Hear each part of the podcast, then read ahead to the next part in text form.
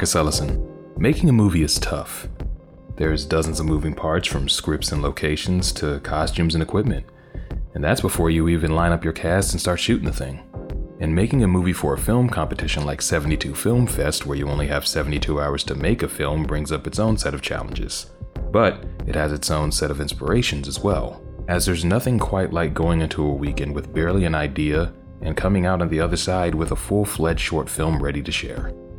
Welcome to a brand new podcast, Tales from the 72, where we're going to pair up two different teams that have tackled the 72 Film Fest and just let them introduce themselves and talk it out about all the challenges, fun, and unique happenings that they've experienced throughout their years of making movies in a weekend.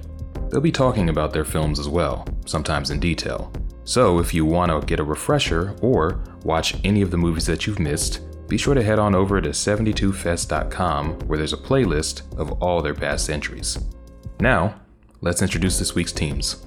This week, we've got six folks from two teams that have all won prizes, including the big one, Best of the Fest.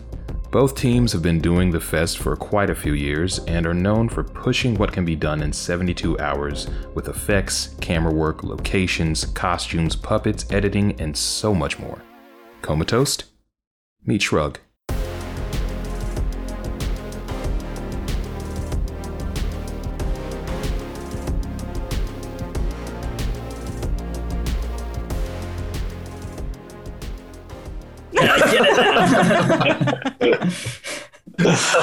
well, well, I mean, um, you know, let's let's dig into it. So, um, Should we introduce ourselves first? I guess, yeah. I don't think, I need to know probably be who good. anyone is. No names. I mean, I don't either, but you know, Um, for posterity, just in case we right. forget who we are.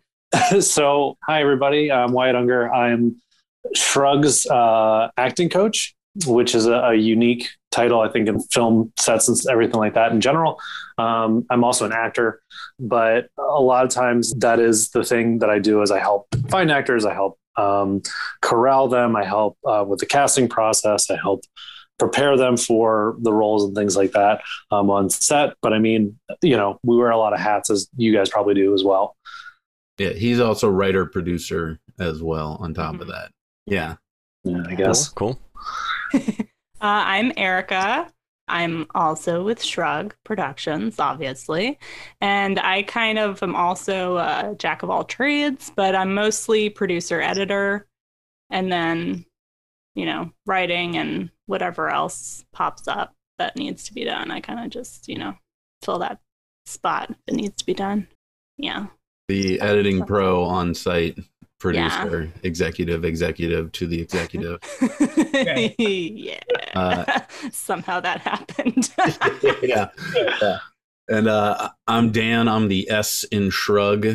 Uh, I am our director, writer, producer. Um, given what crew we have, also DP or actor or um, basically a lot of the technical stuff I go over just so everyone else can be silly and all everything, everything else. So it'd be me also, sometimes a sandwich. That's and a sandwich. Yes. Yeah, sometimes a sandwich.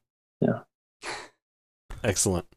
All right. Well, I'll start it off for Team Comatoast here. So I'm Jonathan Pouch. Um, go figure. Jack of all trades, sort of, more or less, whatever the team needs. Generally, I do, um, I guess, producer, director, writer, um, and focus mostly on that and leave most of the technical stuff to Nathan here. Yeah, so I'm Nathan. I'm Jonathan's younger brother.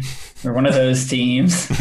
Uh, yeah, like I guess I, I've been doing 72 Film Fest since 2013, and we I kind of had a different team back in the day with a couple friends. And right when I was like, you know what, I think I think I'm done. Uh, Jonathan's like, hey, I think I'm, I'm going to enter this year. Uh, do you want to join? I was like, okay, fine, geez, okay. so it was kind of reborn You could see the team. we were moon slaves back in the day. Um, so that was like from 2013 to 2017. And it was just wild was- years back then, you know. What was the name of your team again? Uh, moon slaves? I think, Okay, yeah, that does sound like an older team. I'm Yeah, uh, okay.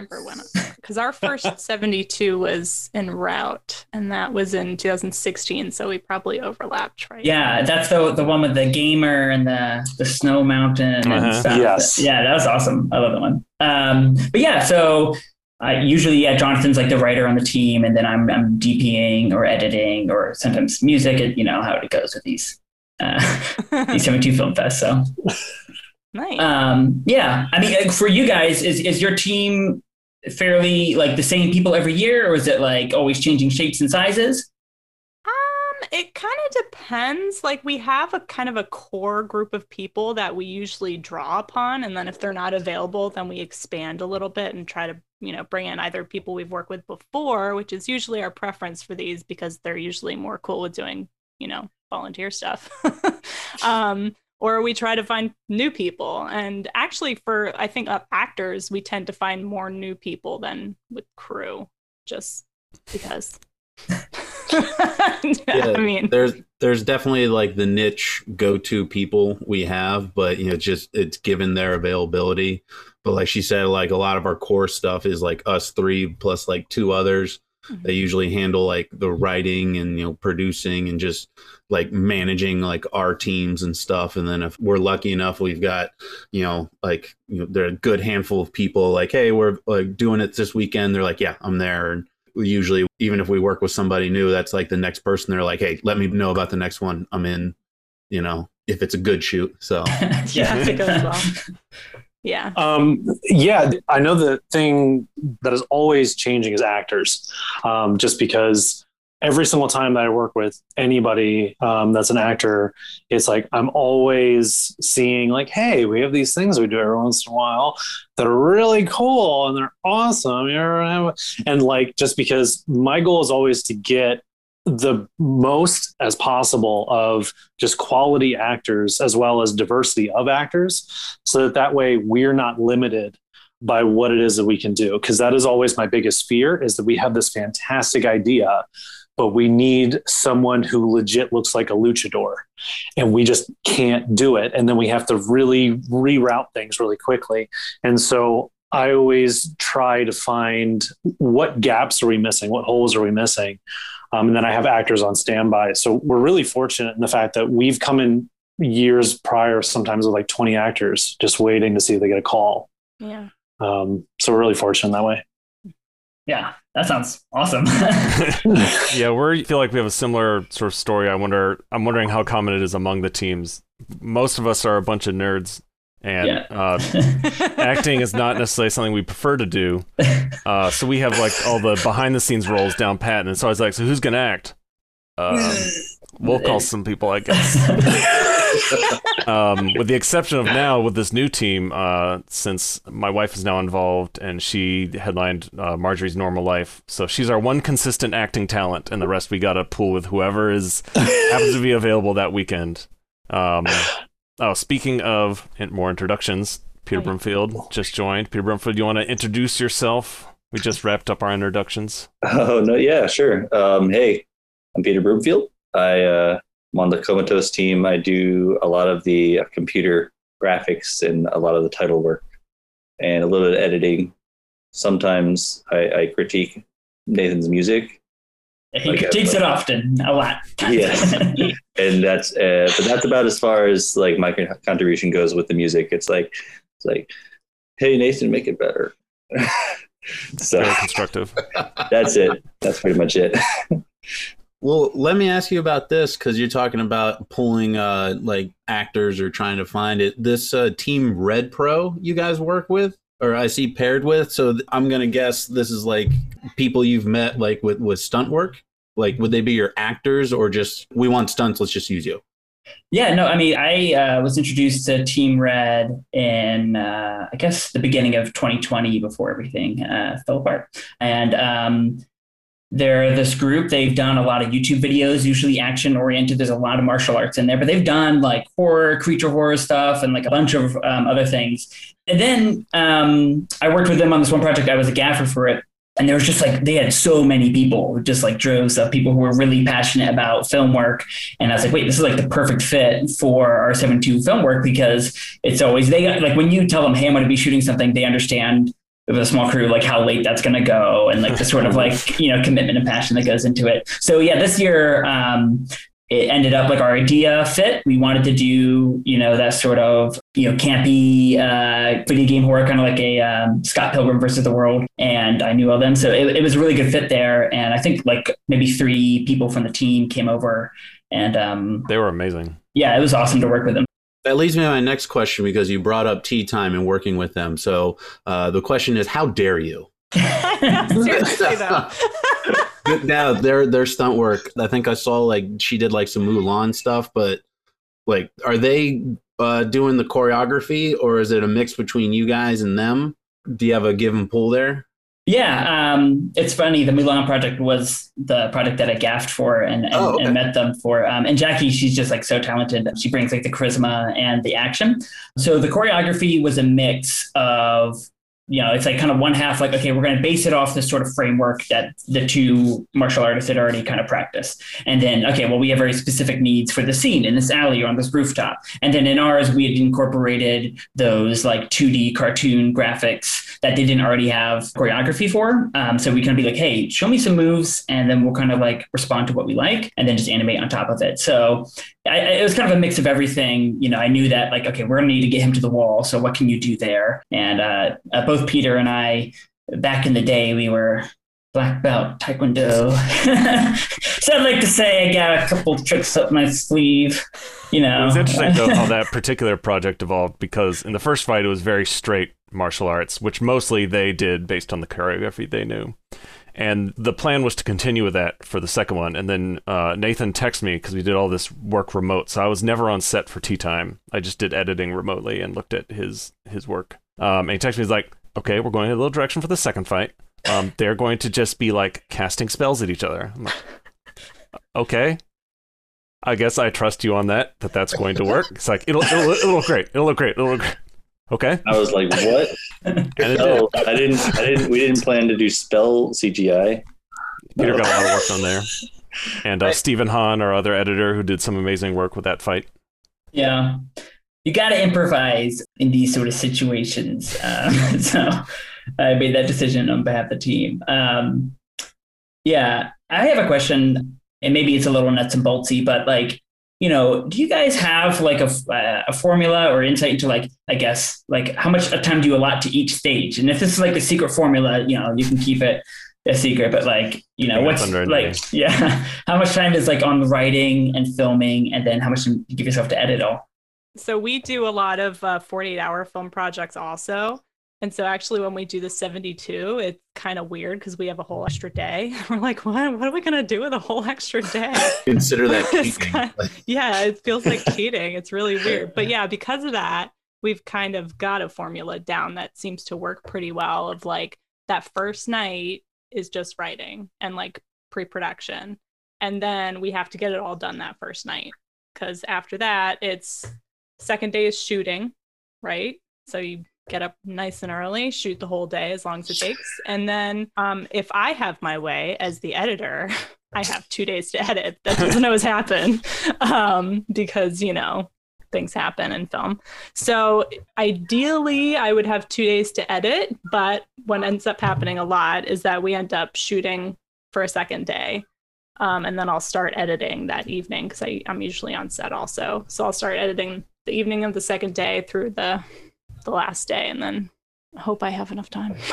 Yeah, and, and where we're at, like kind of how we streamlined our process is you guys kind of talked about improv, like with the choreography, is like a lot of us have the uh, improv kind of background, especially with like acting, performing, that kind of stuff. And when we write, it's it's almost just like kind of that skeleton style of a script where like we've hit our bullet points. Like there's definite dialogue that we throw in but like we almost write it generically so that when we get there like we're working with actors and we can be like all right we wrote this but we're gonna have you just run the lines. We'll see what's gonna feel right what's gonna feel wrong so we can kind of find the scene that way. And so that kind of helps um save some time to where like you know we don't have to like fall in love with a line or anything. And while like we're writing that we've already got like some of our production team back when we were you know around people we would go to like a all night diner. And we would be there and we've got writing team here on this side of the table production here. So like all right our first scenes you know interior bathroom blah blah, blah. i can turn to production team like all right find me a bathroom. You know like so like people are already working on locations and you know production design and like we haven't even you know gotten into like the second act you know so l- luckily we've got those pieces in place to where we can't just turn to somebody like okay start working on this um all right give me another character or blah blah blah what what are we doing and um for us it seems to really work because we can embrace that improv kind of style into the writing and production and stuff So, how did your process uh, change at all this past year with uh, all the restrictions? If at all. I mean, it's interesting because we actually haven't done much this year. Like the 72 this past year was the only thing we've done in 2020. Um, just because, you know, we all have various concerns about working with COVID, you know, we take it really seriously. Um, and so for when we did The Remnant, it ended up being really weird because we had a lot of people kind of interested, but we only ended up having a skeleton crew of like five of us, including actors. Um, and it was it was a really different experience, but I think we, you know, we tried to be safe. We um what did we do? I guess we wrote remotely, didn't we? I, We yeah, did. i'm trying yeah, to remember I don't I even think- remember. My memory doesn't go back I think far. we had like limited people in a room, and then everyone else would zoom in. Yeah. Um, Yeah. and, and the production was really weird. Luckily, the weather held was nice Oh, yeah. enough. Like we didn't have anyone inside, and we based our process of like, all right, let's do like all exterior everything. Bold that we set up an easy up, and like that's the closest we were to inside for any like extent of the project. yeah. It, it's also interesting for us because we we write by committee, which is really unusual. Um, so like pretty much it's it's always us, but then like if we have other people as well on crew, like everybody's in there in the writing room, and so usually when we're when we're in there, like um, it's funny because we have other people of our crew like like Charlie Henry and I are both professional improvisers. And like I've trained Dan in improv as well. And so like it's funny because we'll be like coming up with an idea and we'll just kind of start riffing off of that idea. And then from there, like Eric is at the keyboard trying to catch up, being like, whoa, you guys What are improvising too fast. What just happened?" What just happened? It was really funny, but what just happened? Slow it down. And so, like- shut up and tell me what happened. and so and so we're like we're on to scene four erica catch up but it's it's funny because we write in almost like a second city kind of a way we're like we will come up with an idea we will improvise moments of it we'll go okay that didn't work and then we'll go back and we'll re-improvise and we'll just keep changing and keep challenging and doing those kinds of things and seeing what it is that we like um, from there and when you're remote it's a totally a different vibe because it's so much harder to read each other and to feed off of that energy. And, and so I do think um, I was expecting it to be more challenging, but I actually feel like we wrote this one the fastest. Yeah, we did. We were done way before 4 a.m. yeah, we didn't lack any sleep the whole weekend. that's like that's how weirdly smoothly it went. That's awesome. So, Um, how do you guys approach yours? Because, like, when I see your credits, it seems like very distinct. Like, you know, this one directed by, this one written by, like, I think one of so like Nathan or blah blah blah. Like we said, like our writing credits, you'll always see it just says like Shrug. You know, there's not there's not There's like too specific names to writers because it is that process. Do you do you guys do a committee for an idea and then Nathan, you lock yourself in your room in a room or something or? It was interesting that you mentioned your process because we definitely have a, a very different process. But I mean, none of us really have this improv background, so Mm. again, nerds. We got. I have to like like when I'm writing, I have to like think it through, and I can't have all these distractions. So yeah, usually we do. We have a couple teams of people, of like three to four people, when we get the idea that come up with their own ideas separately, or like how it used to be as we drive back from the the launch party. You know, you have the people in the car coming up with ideas. Got people at at home coming up with ideas. We get home, we merge those, then we talk about that and iterate off of those for a while. And then it used to be a bit more like everyone participates and a lot of voices. And but lately we've actually sort of tried to pare it down after that initial brainstorm. Yeah, we cut down to like a couple people, and so this last one was like cut down to two people, and then just I went by myself, you know, and uh, locked myself in a closet and just Yeah. just wrote out the rest. So that's usually how we handle things. But Is that more nerve wracking when you show it to people if you're just writing it yourself? Um, it is, but I'm also the team lead, so they just do yeah, I was gonna say, it's like, if you're the director, I don't like that idea. Well, um, Too bad because that's that's an interesting perspective. yeah. It's, no, but definitely, there's a lot of anxiety, like bringing the yeah. ideas back. And it's like, but I mean, I feel like we try and be professional about it and, and listen to each other's ideas, and we'll iterate off of them. And if it doesn't work, then we throw it out. Let's take it back to the outline. Do you have multiple outlines? Like, do you have competing ideas and then you choose which one, or do you just do? A couple Let's times, on one. yeah, we've had like Yeah. d- two outlines, but usually by the time it gets to an outline, we've decided on the idea. We try and like decide on the idea generally in the brainstorming part before we really we have like you know a whiteboard usually or like post-its where we're writing stuff down. But by the time someone's like in a document writing things, then it's like okay, we've decided we're just going to go with this.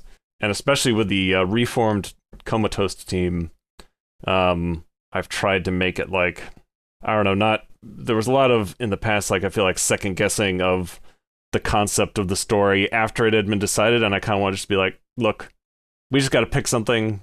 We'll pick it. We'll go with it. The first thing that sounds fun that comes to your head is probably the best option. We don't we all, at least in my family, have tendency to overthink things as, oh, we got to find the perfect idea. We have to find, we have to know this has to be perfect. It's like, it doesn't have to be perfect. It has to be good. You got to have some inspiration there, and then you just run with it, and it'll be fun no matter what it is. So Yeah. just pick something and go and get to the get to the fun parts. Yeah.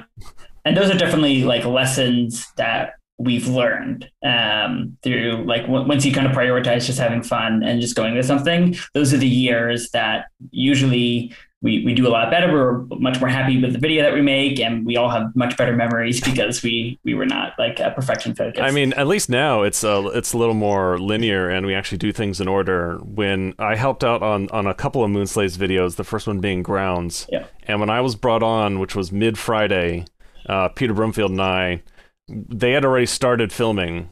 They had a partial outline, and uh, didn't like it, and so we were rewriting it the entire story as they were finishing filming the first scene, uh, which which Yeah. was an interesting experience um, to say the least. But I think it, it turned out well.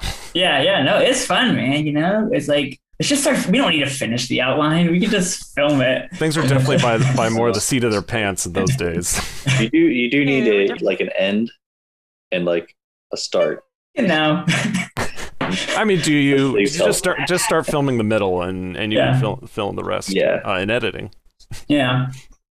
Exactly. with that writing though i think maybe we might have touched on it but like so your your outline then you go script your dialogue do you guys leave room you know to explore because what i've found is you know kind of writing that open like we've got the gist maybe not all you know the ex- perfect grammar exactly what we want to say but leaving that room to like let your actor kind of create something for you like it, it helps things streamline so that Oh, yeah. they're not trying to you know like fight the script or anything like that you, I feel- approach it I mean, way? I think if you were to look at any of our scripts and the actual final video, most of them would be fairly different, at least in you know the specific wording, but even in some bigger you know scene changes. And I feel like, at least in our experience, it's sort of depended on the actors we have. Some of them Say that. Yeah. they need you got to tell me exactly what to say man and you're like well you know mix it up and they don't want to do that and but some have more of the improv background and you're like okay we generally want this and they just give us all sorts of like different takes and then we go and you know with the one we like the most yeah, it's like why why weren't you in our writing room? Like yeah you exactly could have written this better than us. and sometimes then the changes that they make will be like oh wow we liked this so much let's go and you know make some updates to the rest of the script to to reflect that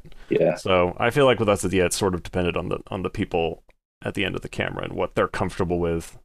Right I, I think why he could probably say more on this but i think a lot of the actors that we go to we try to make at least research do you have that improv kind of background or Yeah.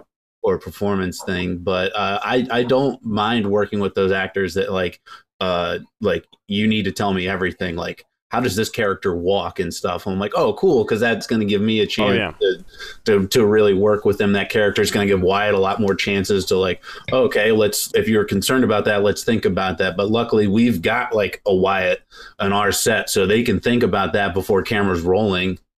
Um, I, I, I find that improv, especially with this and the time frame, like how tight it is, it's it's it's heaven sent, man. It's it's such a good like resource to have out of your actors.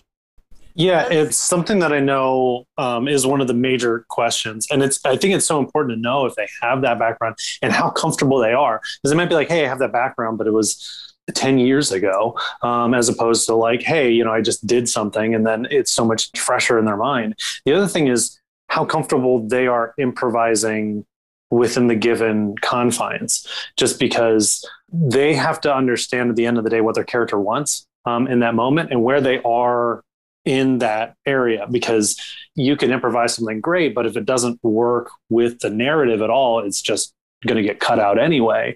Um, and so it's also finding actors that um, I, I like actors especially have a long form improv background just because they're more used to understanding where their place in the narrative is. Um, and luckily dc is filled with them which is fantastic for us. Um, the other thing is Dan no offense. I don't know you that well, um, Nathan. I'm sure you're fantastic, but Dan is uh, the best director I've ever worked with by far. Um, his ability to be able to work with whatever he is given as an actor, and he is an actor's uh, director, which is great because Dan and I will speak the same language. So I'll be prepping and I'll talk to Dan and be like, "Hey Dan, what do you want from this scene?" And then I will go work with the actor while Dan is helping set up camera, talk about the shot, work with lighting, doing all this stuff. So that way, when the actor walks on, even if they need a lot of prep time, they're good to go. Um, and I also want to toot Erica's horn because um, Erica is phenomenal at finding things where we just sometimes let the camera roll and she'll just sneak it in there and it's beautiful and it works so incredibly well. And then I'll be like, I don't remember shooting that. And then she'll be like, "What was there?" And I found it. And I plugged it in. Because um, like in the remnant, I had this idea where I was like, "Oh, maybe I could like go get water from like my water bottle because that's like what I would probably do in that situation." So we're like, "Okay, we'll go shoot it while people are out on lunch." and then like that moment is so cool and the transition that she had like i think it just helps the narrative so much. And so there can be really really beautiful moments within giving confined parameters within letting an actor explore that role. Absolutely. I was about to ask like with your improv style like how much generally extra footage do you end up with? And Erica, how, how how's that sifting through that? wow.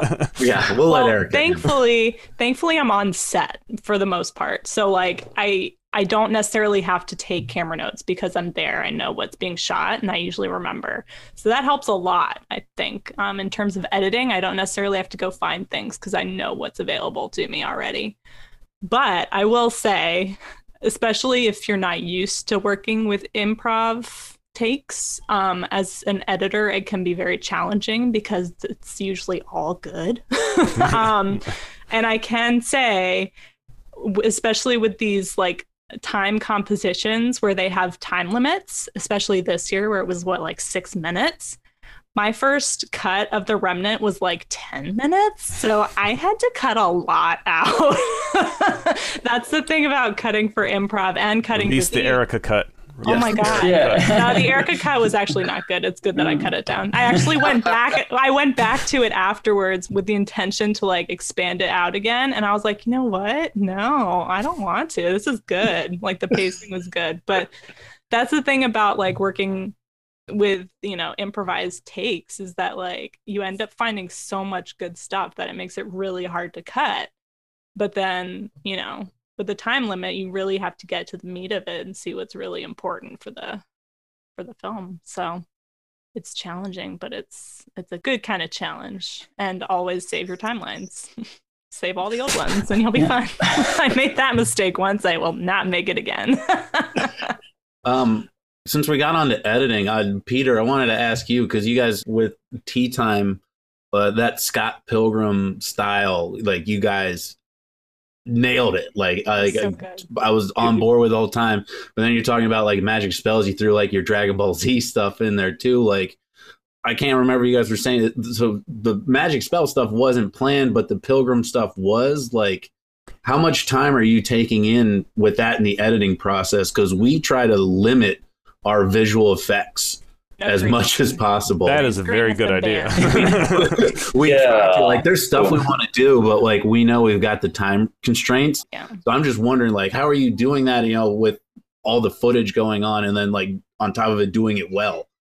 Yeah, well, we have a bit of an idea going in. So we know that the length of the whole film, and we know roughly the length of the scenes. And from that, we can kind of calculate okay, we're going to need probably this many different effects for this these scenes. And then from there, like, okay, what's feasible? Well, if we produce this one effect, say like an After Effects, like a burst effect like we had for those hits, and make it so that that's like modular and we can just like throw it on every single punch and hit, then um, you know that's something that can be easily repeated and just rendered out at the end. You know, anything with tracking is of course not a nightmare, just you know, very very difficult to Yeah. squeeze in. And so what ends up happening is we kind of create these generic effects that we can kind of easily plug and play. And then what we do is we're coming up on time and we don't have enough time to finish everything. So we figure out, um, okay, well, what's the most important scene that we have absolutely have an effect for this? Okay, I'm going to start working on that. we get that down.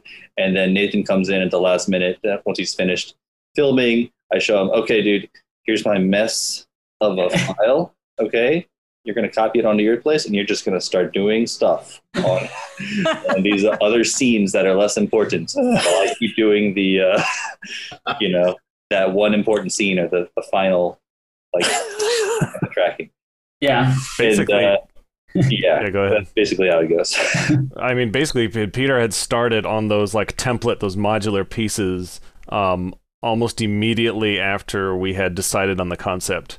just I worked on basically with them through Sunday, and we had not rendered out the effects until about. It felt to me like about an hour before submission end. Yeah.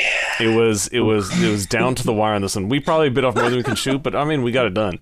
Yeah Um, but we were at the point where we were sending files to different people's computers so that different people could render out sequences simultaneously. So then we could throw them all into one and export it out. Forgot I was that. very stressed. I have chills up my spine. oh god, that's all a nightmare. and every year I asked Nathan, hey, can we render this out a complete draft, maybe midday Sunday, in case something horrible happens? And for some reason, he never does. Uh, so it's always, I mean, most of our submissions have been about an hour. No, wait, this one was like a couple minutes we got it in. A couple of minutes we before the like deadline, five- we got in the five minutes, final 10 one. minutes in. Yeah. Yeah. This Yeah. was definitely the closest, I we, we like. have submitted um, multiple more than two in the last minute Yes. of the you know before the deadline we had Jeez. we, we'd upload it and then okay as it's uploading we do a proof watch of it. Yeah. and then okay we see like one of our our light crew huddled in the back with a boom mic and we forgot to mask him out. And he's just sitting there between these two characters having a conversation. And we're like okay well we have to fix that. And so nathan works faster than i've ever seen him work to throw in a garbage mask Yeah. over him just to make it black and, and uh, re-render it out Oh and re-upload it and then like with 30 seconds to go. Oh god, Oh my god.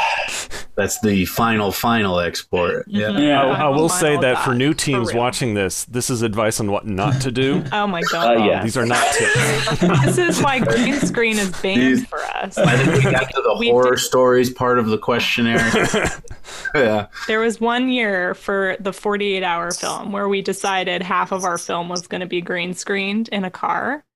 And unfortunately, the two green screens we had did not match either.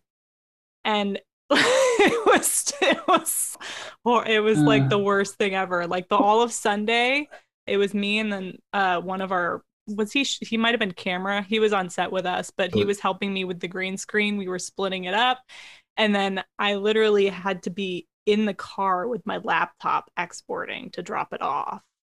But then but then my computer started to die in the car so i had to pull over to starbucks and charge my laptop before i could deliver it it was a nightmare so yeah no green screen trust That's why we don't do visual effects. So Yeah. that's minimal effects just especially not green screen because Yeah. too many things can go wrong Nathan's got a similar car story. Well, yeah. I mean, back the first Yeah. year we started in, in 2013, you couldn't submit your final video via upload. You had to deliver it in person. yeah And so, um, you know, we were based in East Baltimore. So just getting around the Beltway and over to Frederick was like, it was really killing us. So um, I know uh, my business partner at the time, he had like uploaded, he had like tethered the computer to the phone, which in 2013 felt like magic. And like, it was like, we are just emailing, like, look, there's so much traffic on the Beltway. We're not going to be able to get there in time. So can you just take an online submission, please? And so um, that's why they let it happen now. It's because of us. Uh-huh. Um, thank you for that I- I- I At least that's what that's the way I interpret it. But uh, So, the um, old toast rule, yeah. yeah, um, at least for us, when we're doing this, I'm, I'm really curious. I mean, and this is, I think this is the thing with filmmaking in general is the film that you have in the writing room is a totally different film than the one that you're shooting the next day or whenever, and which is a totally different film in the editing room. So, can you guys talk about like that? What that film was at each one of those stages? How different it was? yeah. I mean that that's interesting because I think in my partnership with with Jonathan, you know, um, we've actually I felt done a better job of carrying that writer's room concept to screen, especially compared to what I, I'd done in the past, which, you know, I, I it was more improvised based. But like I know with Marjorie's normal life, you know, we, we had had the mockumentary style, you know, we knew what the construct was. And then that was a little bit more like, okay, just figure out some scenarios. We're going to like, you know, throw some montages in there that a little bit more improv. But I, I felt like that was pretty close to what we had imagined. Same thing with the Scott Pilgrim um, idea influencing, you know, Tea Time. That's why Peter was able to start, you know, right out the gate with visual effects was because we wanted to like see that concept through to the end. Um, so I don't know. I mean, I would say in some ways, Well, it's interesting you bring up uh, normal life. I was actually going to use that example of how things can improve or change based on your capabilities. Because I feel like even though the basic mockumentary, we knew it was going to be a mockumentary. Okay, we went through with it. But I feel like the original, when we started filming, I sort of had this idea in my head of more a uh, what we do in the shadows, you know, um, uh, kind of comedy. But it was sort of clear that we weren't quite delivering that, and I feel like we did sort of pivot mid filming to more of a more classic mockumentary style, you know, not trying to replicate a New Zealand accent or anything to make Okay. things funny. there are some Um, things in your head you just you can just imagine this being said this way, but it's like, but oh, okay, we're not New Zealanders, so we can't actually do that. we have to kind of change our delivery here. And and Sheena, my wife, who who starred in Marginal Life, did a great job of taking that in and sort of adjusting to fit her style, and ended up delivering a really solid performance. But yeah, I don't know. Yeah, Nathan's right. We have sort of done a better job at keeping things the same, but I, I will say that that's not always a good or a bad thing. Um, Yeah. Sometimes things can totally change, and definitely for the for the better. Um, for any new teams watching, you don't have to stress about making sure. Oh, this isn't what we envisioned. Like, don't worry about it. If it's better, it's better. Just go Yeah, with it. I feel like the the most that that happened, at least with Jonathan on board, was with uh, probably grounds, because like Nathan and Jonathan said, we were pretty good at staying on track with the original vision uh, these days. But for grounds, we kind of That was the one that was rewritten uh, mid film. yeah, a- and so that one was like, okay, what's the concept? Reverse hitch. That's the kind. That's and that is about as much as we had to go on. For, And then they started filming. and we started filming and then it didn't really make sense and that's when we started to rewrite like this to give it a, an actual arc instead of just a conjumulation of, of scenes And you can kind of tell even while watching it, the first scene, which was the first one they shot, was more, I feel like, a more serious take on, like, what if there was, you know, an evil hitch, you know, Mhm. breaking up people for money. But then it sort of quickly started to change to all these really silly montages, and and then got suddenly sad, and then there was a uh, like hallucination of a child exploding in a car. So it takes all kinds of twists and turns. I feel like we had like all of those scenes sort of pictured and how like we wanted to do these types of scenes, these types of montages, but we didn't actually have like any plot like connecting them. But then we kind of went in, looked at what we had, the different types of scenes, then added like a plot to kind of connect the the narrative at least, so that it actually made sense and you could follow it as you went through and watched it. Yeah. The reason I asked is because um, I'm always curious about that process because I do think once you have this plan and once everything comes together, sometimes it, it's just so different. And and I think Jonathan, you said that like that's not necessarily a bad thing, and I 100% agree. Like when we came up with the with the remnant, it was just okay, well, it's really funny because he eats his best friend, and that's why it's funny. Yay! And then we're like, and then we're like, and we know to make this work, we're gonna have to play this as straight as possible. And we're like, okay, cool. And like, I had a COVID beard, and just because I was like, I'm not shaving till COVID is over, really thinking COVID would end in about three months. and then I was like, no, I am dedicated. So I kept it. And then we're like, well, who do are we taking on for this thing? And they're like, well, we're going to pick Wyatt because he looks semi homeless. And I was like, well, all right, uh, let's do it. And then I was like, yeah, this is really funny. And, and we're making this thing that's really funny. And this is awesome. And it wasn't until like, I think they started like ripping my clothes that I started realizing like, it's like that thing that I'm sure almost every actor experiences where you're like where you're like yeah i got this awesome role and i'm so excited. And then about five minutes later you're like ah crap i got this awesome role and i could ruin everything. And it was like i realized that like i'm going to have to cry continuously. Like really do it all day. And i was just like i don't know if i can do this. This is going to really suck. And like by the end of the first day, I was exhausted, and I was like, God, I hope that this is like any good. And Dan and I um, had so many conversations before, and just from the writing room, we knew we had to do this as straight as possible. We had to naked gun this. We had to make this do it as serious as possible. Yes, it's a talking puppet you're speaking with. That's your best friend that you're going to eat, but like spoilers. Um, but like you know, please do that and just do it as serious as possible. And then it wasn't until like we got to the editing room where it was like, why are people like tearing up? And like, I thought I did a terrible job. I was like, no, this is funny. It's funny, you idiot. Why are you laughing? But then it was like, actually, in it, the earnest attempt at really making these moments real between Dan and I actually pulled off something a little bit deeper. And it was really interesting that like it affected people in that way and, and we accidentally made a dramedy um, in, in doing so. When we were shooting it i forgot it was a comedy. It wasn't until i got to the part where i'm scream crying while eating a sandwich and i was like oh this is funny. Oh yeah that's right i forgot. And so it's like it's it's fascinating to me the film that we ended up with. I'm super proud of it and, and i mean um, you know, I don't want to speak for the group, but I think we all are. But it's just it's funny how different it feels in a good I way. I think it's also like, at least for that film, like the frame of mind that you watch it in. Like if you watch it when you're expecting it to be totally straight, it's actually super sad. If you like forget the fact that he's talking to a sandwich, it's like it's it's really sad. But then if you watch it with the expectation of it being a comedy, like it's really funny. So I, I think it's just a matter of perspective also. But it's funny why when you were saying when you were scream crying eating the sandwich, like on set, I was actually really sad when you were doing that. I was like, this is so sad.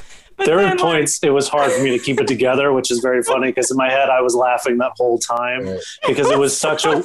All I was imagining was Will Forte doing this, and I was like, how would Will Forte do this? And I need to do that as hard as possible.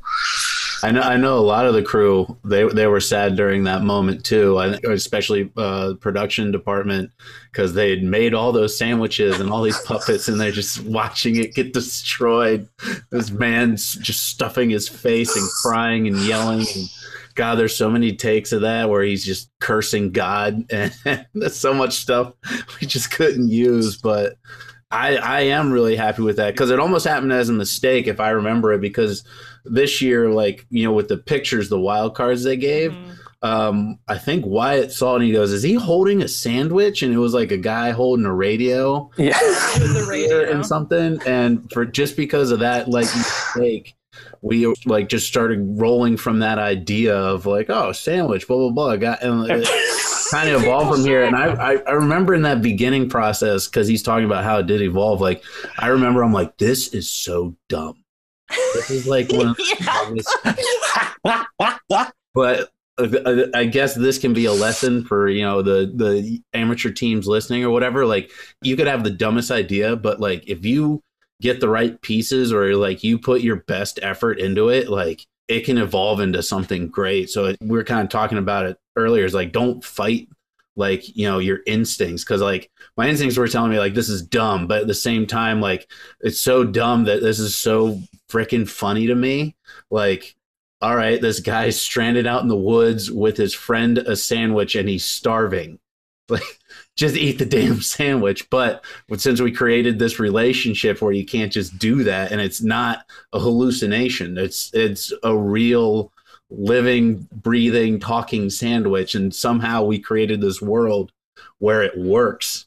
A sandwich that eats peanuts, you know, like uh, the sandwich that can whistle, you know. And luckily just so many people uh, on our team just putting their best foot forward on it like we were able to create something like super proud of but it did it just stemmed like from a mistake there's there's always a moment on every single set where it's like I get so caught up in what we're doing and where we're going and like yes yes yes let's go and then it's always like somewhere in the middle i'm like oh crap. Have we made a horrible mistake?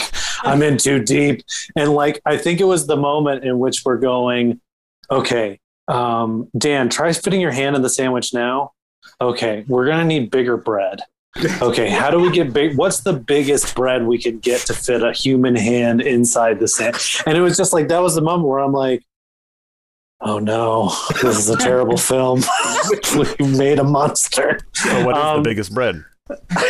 We Uh, ciabatta. What was it? it I was think the it was ciabatta ciabatta bread, bread. we had Ciabatta. going with Yeah, it. it was Get ciabatta finger bread. holes into that was durable. Yeah, Uh, we and went- lots of lots of glue. yeah lots of glue we Mm. went through Mhm. rye we tried um what did we Tried get French We bread. baguette. we tried Yeah, to do we that. tried a baguette. It wasn't it wasn't quite big enough. Yeah. Mhm. It, so I, I like working with puppets. I, I I even looked up like could I like overnight like a sandwich puppet from somewhere. I was trying to like search online for it, and it was actually my girlfriend who like built the like the sandwich puppet itself. She was like, "No, it's gonna be funnier if it's a real sandwich." Oh yeah. And I'm like, yeah. like ah just me thinking as a puppeteer like because i wanted to like move around and like make it feel like sesame street but like because it was restricted in my movement and stuff like literally i'm just standing there like this just trying to make this thing look like it's real and stuff and because it limited a lot of those motions that it came off i think a little bit better or played well to camera yeah. and uh it's just funnier just going practical good god real tomatoes and ketchup for Oh, yeah. blood and that stuff was real I- baloney. Mhm. I love the fact that your first nomination for Best Actor, Dan, is when you played a sandwich. It's my favorite it was thing so- that's ever happened. my performance was so good as sandwich i didn't even get credited Oh. it, it was it was a role of walter played by sandwich so my acting had transcended Yeah. Who i am you know like like i i really embodied the the the sandwich so you know i think i think to me that means i won even though i, I Sure, didn't get the award but to to be nominated and not recognized for that that- that's that, that's Definitely missed an opportunity to. I guess we didn't even have a stage, but to get on stage and have to thank the sandwich for the award. yeah, yeah. Uh, Daniel Day Lewis actually wrote Dan a letter talking about how good his Yeah. performance was. He was like, I didn't know who you were. no he wrote. It was incredible. this letter let's stop doing what you're doing Yeah, how long does it takes you to realize, like, okay, I am Dan. I'm not the sandwich anymore. How many sandwich puppets did you have to go through, or is it just the one? we did. Actually, for the sandwich, I think it was just the one because Well, we built a second one as a backup. but it wasn't as sturdy and the top of the bread um baked differently so it didn't look right so we had to stick with the original one Right. but wyatt got to eight two or three different ones that Yeah. were sitting out Eating in the woods Mr. Nutrition. ants all dude. day. we were so COVID safe, except for that moment where I ate the sandwich that had other people's hands all over it Yeah, and was in the woods for extended period of time with lunch meat on it. That was the only time. Yeah, no, fine Yeah, luckily the the first crop sandwich, the majority of shooting, it lasted the whole way. It wasn't uh, like we had to like keep kind of altering it because like finger holes would get messed up. Um, the lettuce kept getting But- unglued because it was too wet yeah, Ugh. but uh, yeah, it, it- we realized it like it worked because towards the end of the film where he gets all messed up, since we had backups, we just the last thing we shot was you know him getting torn up and stuff. So uh, uh, luckily it panned out that way. There was Um, quite that's the awesome. theme of puppets that year. There was, there's Oh, quite a few films. Hey, with puppets. are underrated, man. We keep trying to like it, with the 48 at least. We keep trying to get them to add the genre of puppets, but Yeah. they haven't yet. But we'll, we'll get there one day. one day it'll happen. You know, I want to keep it going because the only time I get nominated for Best Actor is when there's a puppet that I'm alongside. So we got to keep going, guys.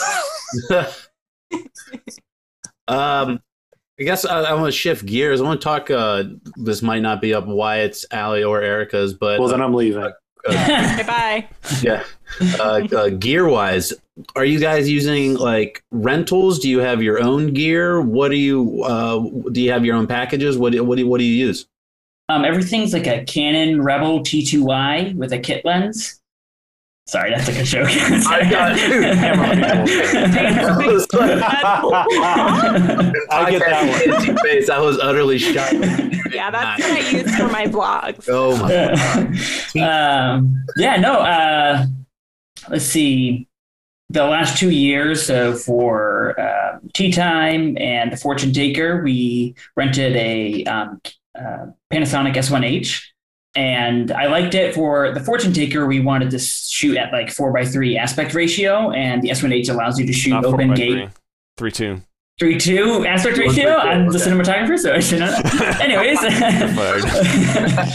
uh, but it shoots open gate, which uh, is pretty interesting. And um, so I wanted like that look where we have that kind of old fashioned aspect ratio, but it's like mega large format, so you get that like separation with background. So I thought that was an interesting mix.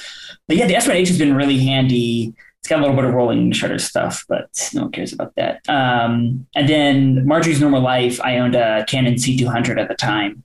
And that was just really nice because I was like, oh, this is like a mockumentary. This is like the camera goat documentary. So, and then in the past, we were using other various um, Canon cameras and whatever we had. I know one year, so we after our first year in 2013, Oh, we were like riding high. We are like, oh, that was awesome. We just like killed it. We had no idea what we're doing, and we are so cool. So we we want to film on something better because that was like a Canon 60 or something like that. And so we we're like, okay, let's like use the best pro prize of the red camera rental and shoot on red for the next you know year. So we rented the red, but in 2014, I had like shot on the red like a few times, but I wasn't that experience with it. And you know, we're shooting, I guess it was 6K files, and just you know, again at the time, like our computers were just like burning up and everything, and you know, I didn't have internal audio because I didn't know what I was doing, and so like we're syncing everything up by like mouth and stuff because we also didn't have uh, a slate or anything. So it was just like, okay, yeah, maybe we need something a little bit more ergonomic next time, and uh, not not this like mega red camera. So it's that was a lesson that we we learned. That's another thing that we learned uh, very long ago. I, I banned 4K. you can't you can't even deliver it in 4K. So I'm like, let's not shoot it, please. I don't So- want to make proxies. Yeah, what we like to do is, and it's because they have to work with me, and I'm like a tyrant about this sort of stuff. But um, we so we'll shoot 4K, 6K, whatever. But for the purposes of the film fest, everything will be like working with the 2K files. And so then when we want to upload to YouTube later, we can relink to those 4K files or whatever, just to like satisfy some sick obsession I have or something like that. So That's worked out pretty well, but yeah, it's definitely. nobody's happy with it except for me. It, Uh, honestly, I was I was more nervous about it before. It's, Yeah. it's worked out pretty well actually. Once you get Yeah. the workflow down. And this last one was quite a challenge with that because with the remote, we had three, three or four editors um, working at different locations. So we used like a I forget what the tool is called. Resilio sync. Resilio like a, sync. Oh yeah, I, I use that for work. Yeah. Yeah. Yeah, so we, we were just dropping files back and forth to each other, and that worked out really well. And so actually, the with the COVID, what we used to do before this was we would physically move all of our computers to one person's house and like make that our base of operations, and do all of our editing like in a basement in a big you know circle or whatever, and move around the files on the local network. Which I mean worked out, um, but it got pretty pretty toasty and very tiring. Yeah. So with COVID, obviously, we didn't want to do that. So we're like, well, let's just do it remote and, and network the files around. We all had pretty pretty decent internet, um, and actually that worked out better than expected. To the point that I think even Yeah. you know even post COVID, we're probably still going to do that because Yeah. then I can go to sleep in my own bed Yeah. and not have to cart my computer around and not have to deal with you know six people in a basement running their computers all night. I think COVID is going to have us like questioning a lot of things that we had done before. Like, wait a second, why did we put ourselves through that? Like, it's like, Yeah. why did I go to work at all? Um, I don't miss commuting at all. Oh yeah. it's. Um, what do you guys shoot on?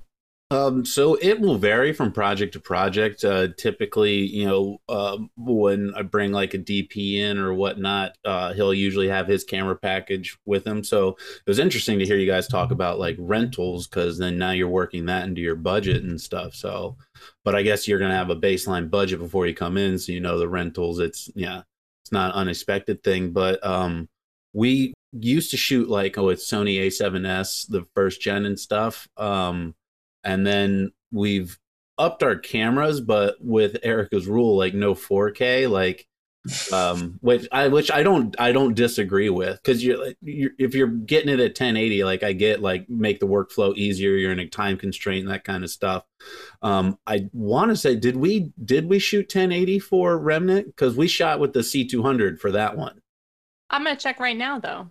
You're gonna check right now? Yeah, I'm gonna check Yeah. right now. Well, because because my DP Mo, who was on for that one, like he is animate about like I don't want to shoot anything under 4K. Like it's got it, like yeah.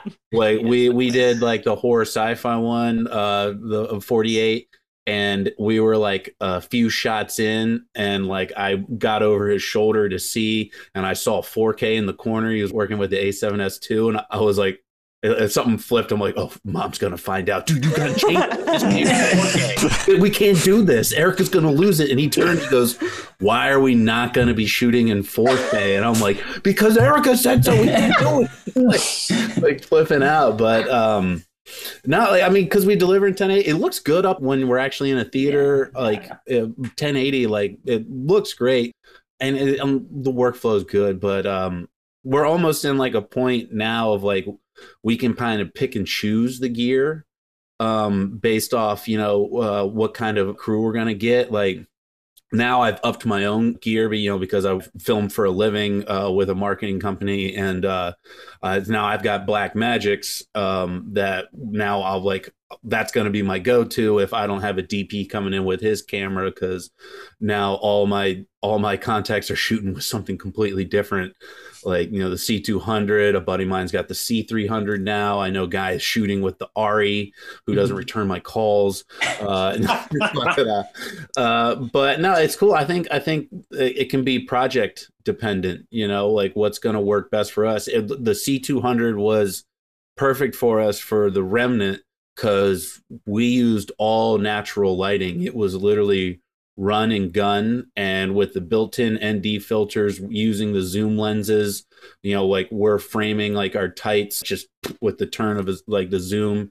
Uh, we're all shoulder rigged pretty much because we wanted that grittiness. You know, because a lot of it's just walking through the woods and uh, luckily my dp had just gotten a craigslist score of uh, two four by four magic silks So now everyone's skin tone looks great on the the medium to close shots, and and all we're doing is bouncing light or, or getting like negative fills in, and that's something we'd never done before. Everything else is me like trying to rig up all these fancy lights, do all these crazy things, you know, slowing production down because that light isn't blue enough.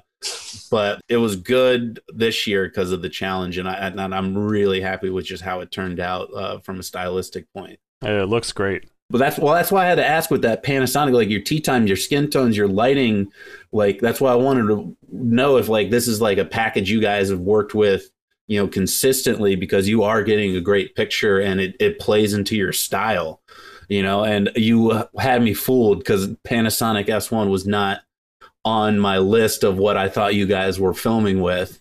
Mine either um, but then he did a test like a field test with it and mm-hmm. like the dynamic range is actually pretty insane right yeah especially yeah for its class i think it's it's pretty good and you know one of the reasons i wanted it for this project you know, it, we, we didn't really know what we are doing, but I knew we had some team red people kind of on the periphery. So I'm like, okay, I want to be able to move a camera. And I, uh, you know, my days of like running around with a Movi for a 72 Film Fest are behind me. I'm like bored of that. But with, it has a great in-body stabilization, so you can kind of do some freehand. You get those dynamic twists and stuff like that. Right. And I knew you could put like a wide angle paired with that full frame. It would look like really big and kind of like not fisheye, but like you know really expansive in some of our like quick, um, you know, kung fu inspired fight scenes. So um, yeah, I, I think it's pretty good. Also, sometimes this is really nerdy, so I'm just like, I'm sorry to waste everyone's time, but you can shoot ProRes RAW out of it, and that's 12 bit RAW. That's like perfect for grading, and um, with full frame, the noise is like awesome. So I think it shoots above its weight class. Uh, it's not like ARRI Alexa or ARRI Alexa LF or anything like that, but it's right. like it could fool a lot of people. I think so. Do you find that ProRes helps with uh, your special effects, Peter? Like just what they're shooting into, or nothing helps? Uh, I find that whatever they give me, I proxy proxy it so that I can have the lightest weight thing I, I can, because I know that whatever I do, you know, we're gonna move it back into those ProReses or, or something that's you know lossless, and um, it's gonna change slightly, but like proxies are generally good enough for me to work with, especially for animation, for any of that kind of stuff. Yeah, uh, that's yeah, pretty much how it goes. It's still just mind blowing to me the visual effects you guys get in uh, with with your projects here. Absolutely, yeah. Fortune Taker was killer with the effects too. Oh, that was harder. So I was yeah. yeah. I, I, wanted to try 3D, and uh, it was strategic that it was black and white yeah, yeah. Color makes you know it's a whole new dimension if you had color, especially in 3D because then you have to add materials and everything. But if I had black and white, I could just have no materials. I could just focus on like the texturing, mm-hmm. um, what little there was, and uh, then just have fun in 3D, which which took too long, but uh, we got we got some of those scenes in. So, uh, how many people do you usually have for post production? Maybe yeah, max of four, I would say. Yeah, it's like Peter, Jonathan, myself, and then uh, I work with an editor, Stephen Hahn, mm-hmm. and he's also kind of a jack of all trades. So he did a little bit of visual effects for Tea Time, for instance, and he also like can cut together anything crazy fast. So yeah, lately it, I've been doing more the the main edits, putting the scenes in order, like making those sort of decisions. Um, in the past, we've had like an assistant sort of going through and like syncing audio and stuff and putting usable takes in order. Um, this time was a lot of people splitting the VFX work. You had Peter working on it, you had Steven working on VFX for separate scenes, and then Nathan would pop in and help where needed. Um, and that usually worked out pretty good. Yeah, you can um, usually tell how, how much manpower we have on the editing side by how good the audio is. so, so, if the special effects and the cut editing the comes first, then comes the audio, then, if we can, we do color correction. Yeah. That's yeah. so. If the audio is good, we have enough editors. We have enough editors in the room. Yeah. yeah. This um, one because everyone was so busy with VFX. Um, it's been a long time since I did some video work back in college and did some stuff when I was younger, and then sort of got out of the game for for quite a while. Um, so I haven't done any of the modern like VFX stuff. So I leave all that to to Peter and Nathan, and then the audio too. But this time everyone else was so busy on VFX, I tried my hand at some of the audio stuff this round, which I learned a lot. And the first pass was definitely uh, pretty rough, but but that helped and sort of expanded. People, everyone, everyone watching this who's who's like, oh, I just do one thing. Like, try different things. Try, try sound, try editing, try VFX, try try all this stuff. This is the time to do it. And it's it's a lot of fun to just learn new stuff. Yeah, it's interesting because I know you all you do 48 hour film fest, and obviously we all have our lives outside of 72. On our side, on our side, like 72 film fest is like the yearly singular tradition, and we we don't do 48 hour film fest, at least not as, as this team here. So a lot of times when we enter a 72 film fest, we're kind of reacting to last year and we're like, okay, that was fun. This is what we want to try. We want to try something with 3D or something like that. So do you guys, do you find that you're like, you know, reacting to your previous entries in, in this particular 72 film fest or just in general, it's kind of like whatever is in the ethos of your thoughts? I mean, it kind of depends because like it, it, depends on the competition too i think because like at least for the 48 hours they have different rule sets than the 72 like different prompts basically. So one thing that's nice that i like about the 72 is that you actually have a lot of freedom to do whatever you want pretty much. You can do any kind of story you want as long as you have this one specific thing. And like this past year it was the the frame that you had to you know copy or mimic or whatever um, and then like one year it was like tarot cards that kind of guided what your story was going to be. That one, I liked that one. That was funny. What year was that? Hercules? I think that was Hercules. I think that was Hercules. Yeah. Anyway, um, but yeah, so I think it depends on the competition a lot. Yeah. Wait a minute. No, was Hercules the constellation one? Oh, that was the constellations. Yeah. Tarot right. card was that en route? Tarot cards was en route. Yeah. Okay. Yeah. All right. yeah. I forgot Yeah. where I was going. I mean, no, honestly, I, I mean, I don't want to speak. I think this is probably more of a question for Dan because I know that um, Dan, um, from my understanding, is, is constantly thinking about, hey, what do we need, or, or what did we do last time, and how do we kind of up things and change things a little bit on that end. But like, because it sounds like what you guys are talking about, like we made a story that was kind of like this, and we want to try this kind of a thing, which requires a different kind of story and writing to a story to help you to achieve almost your own challenge. Is that am I understanding that correctly? Yeah, I I don't know if I agree with the one Nathan said about like this reacting thing, but maybe I just to me it's like what we've sort of done to keep things interesting and to make sure we don't get stuck in a rut because I kind of felt like with with the previous team we got stuck into doing the same kind of film every year because it Mhm. worked because Mhm. it got good reception um, and things like that. And so I wanted to try to challenge us, yeah, to basically create challenges for ourselves each year. The first year was sort of just let's just get this rolling, but then the second year with Fortune Taker, we knew we wanted to do noir. We knew we Mhm. wanted to do something heavily cinematography focused. Gotcha. Um, the Mhm. third year, we we had actually different plans for this year, which have now been moved to next year, which I won't spoil. um, but this year, we then knew after we pivoted that okay, let's just do something ridiculous. Let's do you know we have these martial arts people on the periphery, like Nathan said. Let's do something martial arts. So yeah. um, that's sort of been our thing is to give us some sort of goal, something that we know ahead of time, not before anyone gets mad at us, not writing scripts, not making assets, just having okay, we know this year we want to tackle this kind of a thing. Yeah. And and that's been kind of fun. It gives us something to look forward to, like, oh wow, yeah, th- we haven't done this before. This will be fun, you know, and gives us a way to you then combine that with a criteria to give you some sort of burst of inspiration and then you get it focuses your attention a little more, which we like. Yeah. Um, Dan, do you set any challenges for yourself when when you're doing stuff with us? If so, I don't I don't know of it.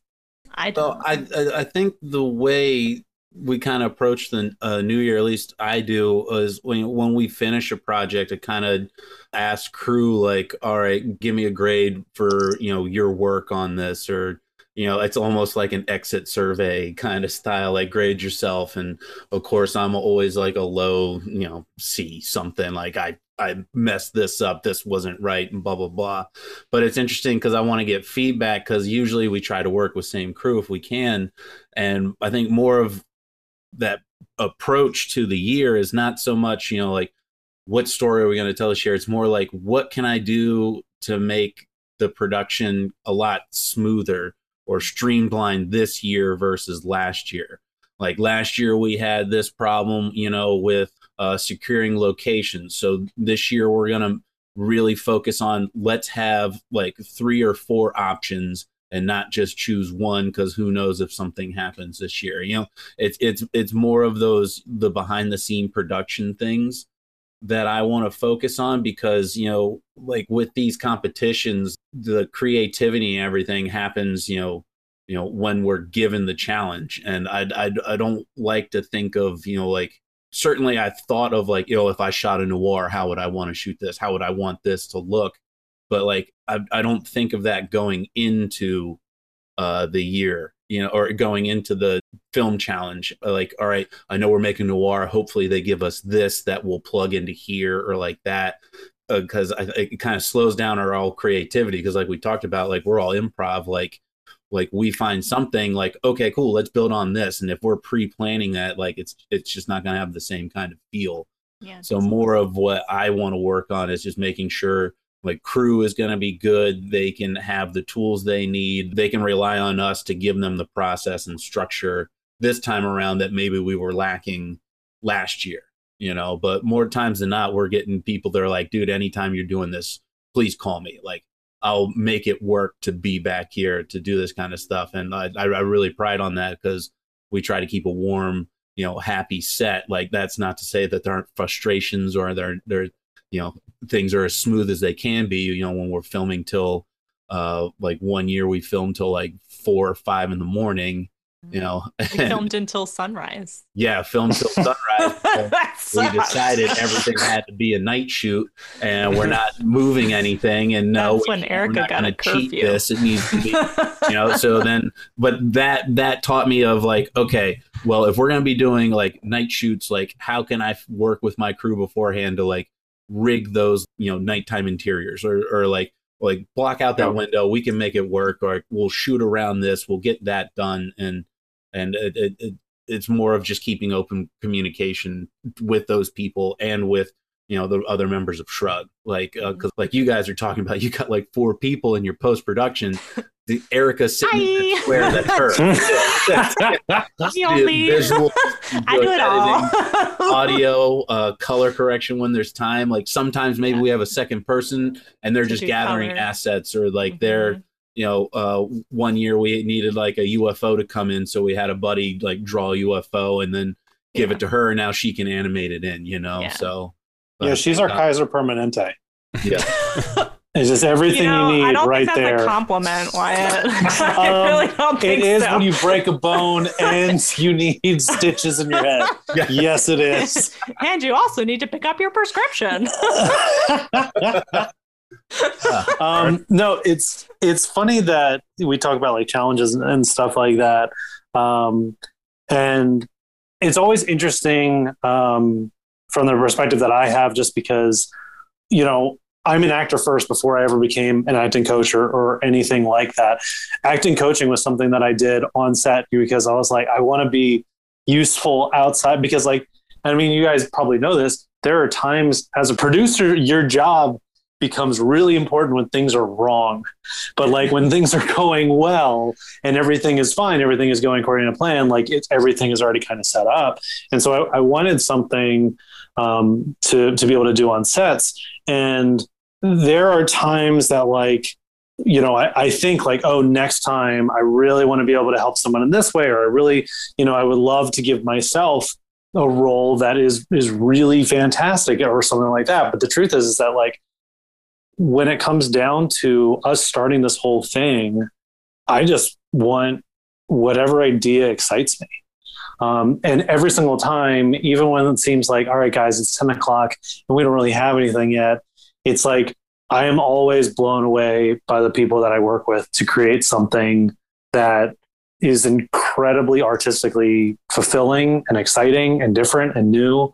And it renews the love that I have for why I do this. Like when you do these competitions, for those of you that may have never done it before, hey, do you like sleep? Don't do this. Duh. do you do you want to have an emotional breakdown later? Well, well, if you do, this is the place to be. It's like there's an emotional cost to doing this. There is a, a physical cost to doing this, and sometimes you know you might wonder, well, what? Why? We've had people be like, "Hey, you guys make good films." They're like, "Why are you? Why are you doing this so fast?" And it's like, it's because I like being in pressured situations with my team and Shrug because every single time they renew what I love about this. They renew the team aspect and they make it so that it's like, I feel like I'm a kid again. Like I feel like I'm a kid playing make believe next to my best friends. And, and it's the best. I, hey, I started. Stop. I was trained to have my emotions on the outside. All right. So awesome. But why do you guys do it? Uh, for the clicks, man. No, I'm just kidding. um, uh, for me, anyway. I mean, I'll let Nathan and Peter speak for themselves. But when I was younger, I I got you know all our friends together and we did a bunch of stupid movies and stuff like that. When I went to college, I considered pursuing you know film as like a degree. I decided not to and went a different direction. But it's still been something that I've I've always enjoyed. I've liked. It's gr- it's a great combination of both a creative and technical challenge, which I really appreciate. Um, you get to do it with with your friends. In our cases, friends and family. Um, I got my brother here, my brother-in-law down there, and then and then with 72 Fest, you know, it's a great time-bound event where everyone gets together. You look forward to it. You do it. It's done. For me, I get I get just enough of this sort of filmmaking to be satisfied, and then get to not be stressed the rest of the year. but I mean, yeah, yeah, it's just it's just a good time with with people. You get to make something that you're really proud of, uh, no matter how well it does um, in the fest. And that was sort of the goal with this team going in was let's make something that we like, make something that we're proud of, make something that was fulfilling for us that we can look back and watch like that was a good time and uh, or despite how stressful it was, wow, look at what we created in just you know a couple days. That's pretty cool. So mm-hmm. that's it for me.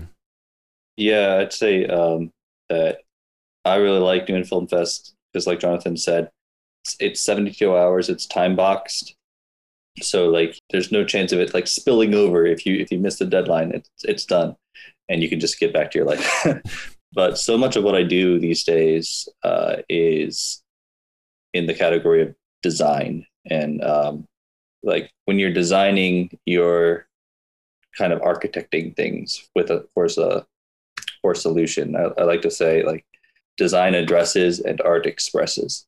So art gives you that chance to express, and I don't really get to express myself in design. I'm I'm solving a problem, but I think it's important when you do art, you have a chance to just do wild things, push yourself to um, make designs or solutions that are beyond what you would normally prescribe as a solution as you're doing a job as a designer.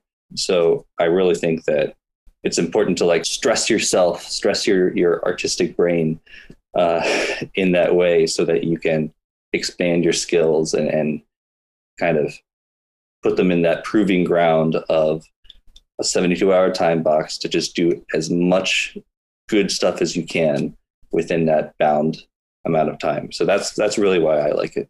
Yeah, no, and I, I resonate with that um, as well because the problems that come up these things sound so ridiculous when you get out of it. I remember us talking about like when we did Buzz, which is like a Jaws parody with a giant bee. We had a conversation of how do we make a giant bee, and like a serious, this serious conversation of like, oh well, you just get a big styrofoam ball and you put a bunch of fuzzy uh, pom poms on it, and then we're like, that's never going to work. And then we saw it and we're like, this is the funniest thing that I've ever seen in my whole life. I love this. And so coming up with creative solutions and, and forcing yourselves to really stretch in that way um, is really really unique. As an actor i get hired all the time to make people laugh. Like i'm so comfortable in that zone. You want me to walk in do the funny thing and leave? No problem boss. Where's my check? Like i'm so used to that. It's uh, you know i can i can do it pretty easily. But like when we did this one it's like you haven't seen your wife in about a year. Okay go And it's like, well, this is totally whoa, whoa, whoa. I, don't, I'm, I think you hired the, hired the wrong guy. And so it's it's really cool that just giving us a screenshot and saying make a film ended up putting me in that position. And it's amazing that you have a group of people around you that are saying, hey, you can do this. And I'm sure you're in that same kind of boat with like, hey, make laser beams come out of the elephant's eyes. You got this. Yeah. Like I, I don't get to do that when I'm designing interfaces. Well, you could. You could try. You could see how. I could try, but, after but that.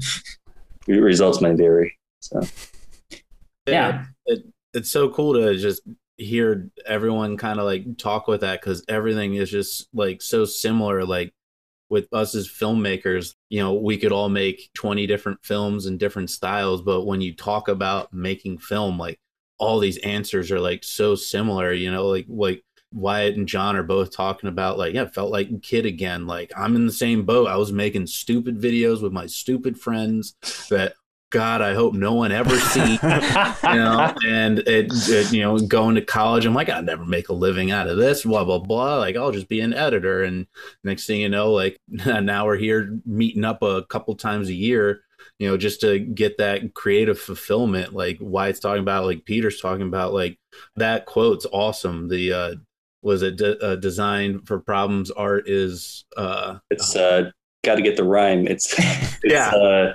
design addresses, art expresses. art expresses. That's God, like yes, yes, dude. Like for me, like I do it. It's like we're talking about like that creative fulfillment. Like we create our own problems in our art here of like how do we get these solutions and stuff. And once you get that solution and it, you get it recorded and you're just playing it back and you just see it like come together, it's it's an honest high, you know. Like and each year I'm like, I'm chasing that high. I'm chasing the dragon. Like, I got to get back to that place. Like, there's no better feeling than, you know, getting a sandwich to die on screen and, you know, everyone's crying for some reason, you know, like that's freaking awesome.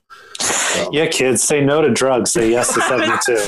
yep. Uh, Unless it's art. Just gonna say that. I want Dan in some back alley, like, you got any 48s, man? yeah. Oh, no, dude. Oh, sorry. This is all getting cut. Yeah. Right. No, it is not. All right, now- Nathan, why don't you do it? Oh my gosh. Me? Uh, Yeah, you're the one who actually. They, it's interesting. There, you know, I guess a lot of these teams are a mix of people who do it both professionally and in the fest, and people who only do it for the fest. And you're one of the. You do it professionally, so why do you subject yourself to this?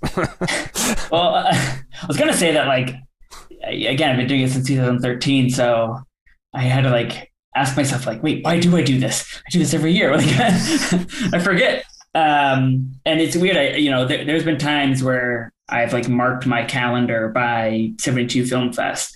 And if it was a bad year, 72 Film Fest, the, the whole next 12 months were cursed. And so, um, but no, I mean, like, yeah. So I work at a creative agency in uh, DC, and you know, advertising does not necessarily fit into the art expresses uh, function. Um, so, I mean, th- there's a lot there, but I also do other narrative short films and stuff like that. But I, I do think it speaks to what Wyatt and Jonathan were saying with kind of recapturing, you know, something um, maybe from a different time.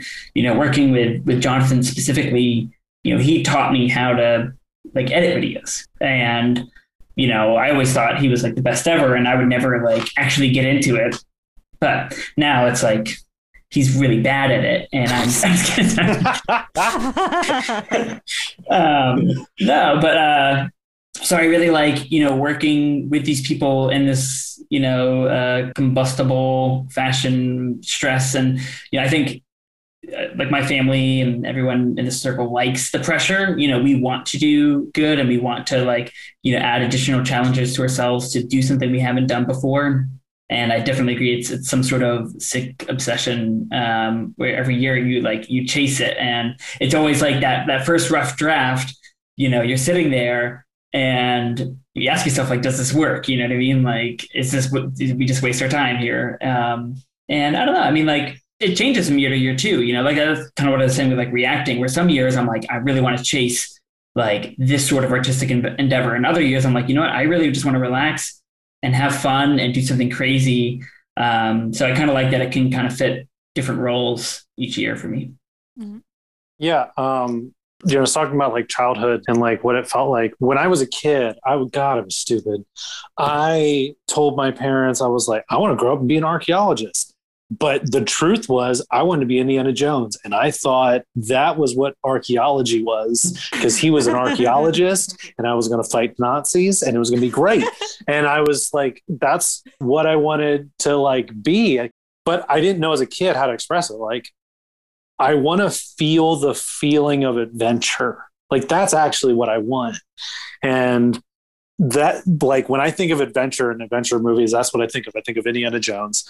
I think of Temple of Doom specifically. I apologize now, but um, it's like when we did en route, um, you know, about the gamer who just has to go outside to get the FedEx box and the the emotional journey of his gluttony.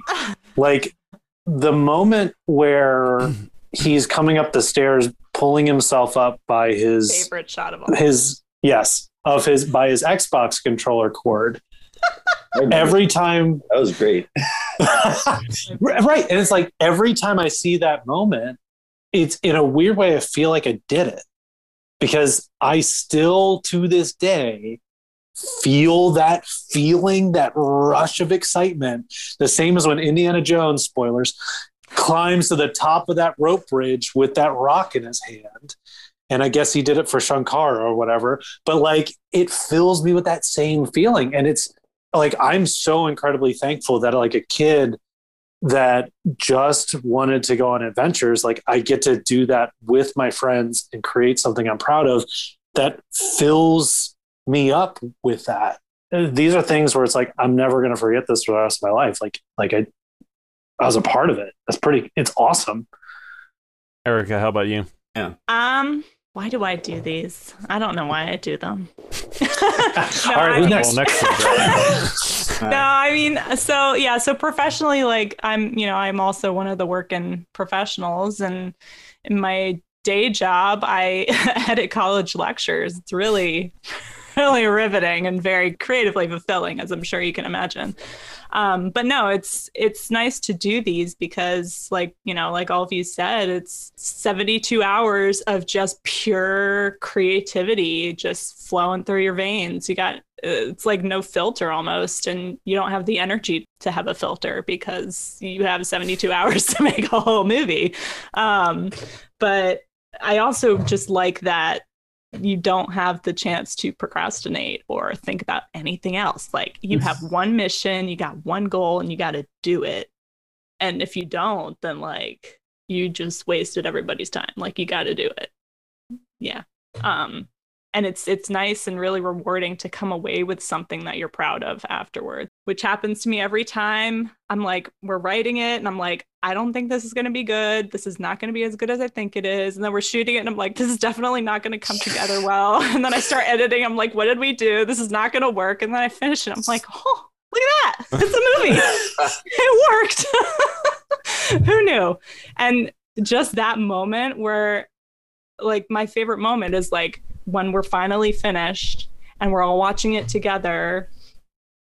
And like you actually watch it as a movie instead of starting and stopping and watching the cuts and you know waiting for that beat of the music to pick up at right at the cut because you know it's there because you put it there. Like actually watching it and appreciating it as a movie the way the audience would it like it's just a, a weird feeling to know like oh like i made that and like people are going to watch this and have their own emotional experience to it that could be completely unrelated to you know us. Like they won't even know who we are necessarily and they're still going to watch our movie and go either oh that was hilarious or mm, i didn't really click with me.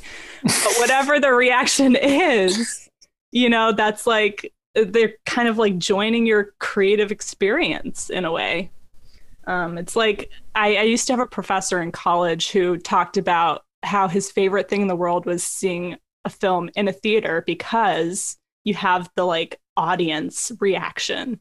And it's Yeah. kind of the same way, like with the 72, with the 48s, all of these, when you see your film on the big screen during premiere night, it's it's really surreal because it's like you made that. You're sitting in a theater, people are watching something you poured your heart into, and then you see your name in the credits and you hear people clap, and you're like, oh, whoa, like what just happened?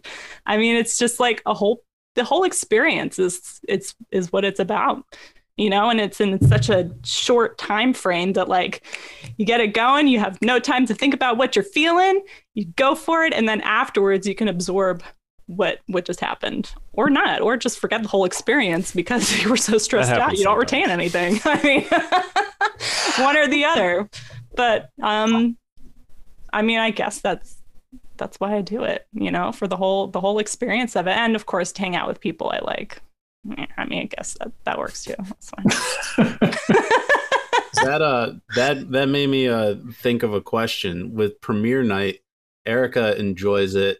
Uh it's a great it is a great process and everything but i know for me it's like a form of torture sitting there and just waiting for your film to come on and you know what's going to happen and you're waiting like is are they going to get it? Like is this joke gonna land or like is uh oh my god what if they hate it? Like what is gonna happen? So it's like just sitting there and just filled with anxiety um for me but once you hear like that first joke land there's like oh it's such a great feeling hmm. like when you guys are at the premiere how does are, are you filled with anxiety or you're just like oh, well, no they're gonna enjoy it Oh, yeah. oh no there's gonna Yeah. be an export Good error day, for yeah. sure It's always weird when they laugh at something that wasn't a joke. Like, well, at least they're engaged. Um, oh yeah, I mean, back when I did, it's been uh, this way ever since I did like audio visual presentations for like my church growing up or something. like, it's coming up, and I'm just like, nope, and I leave the room. It's just like I can't.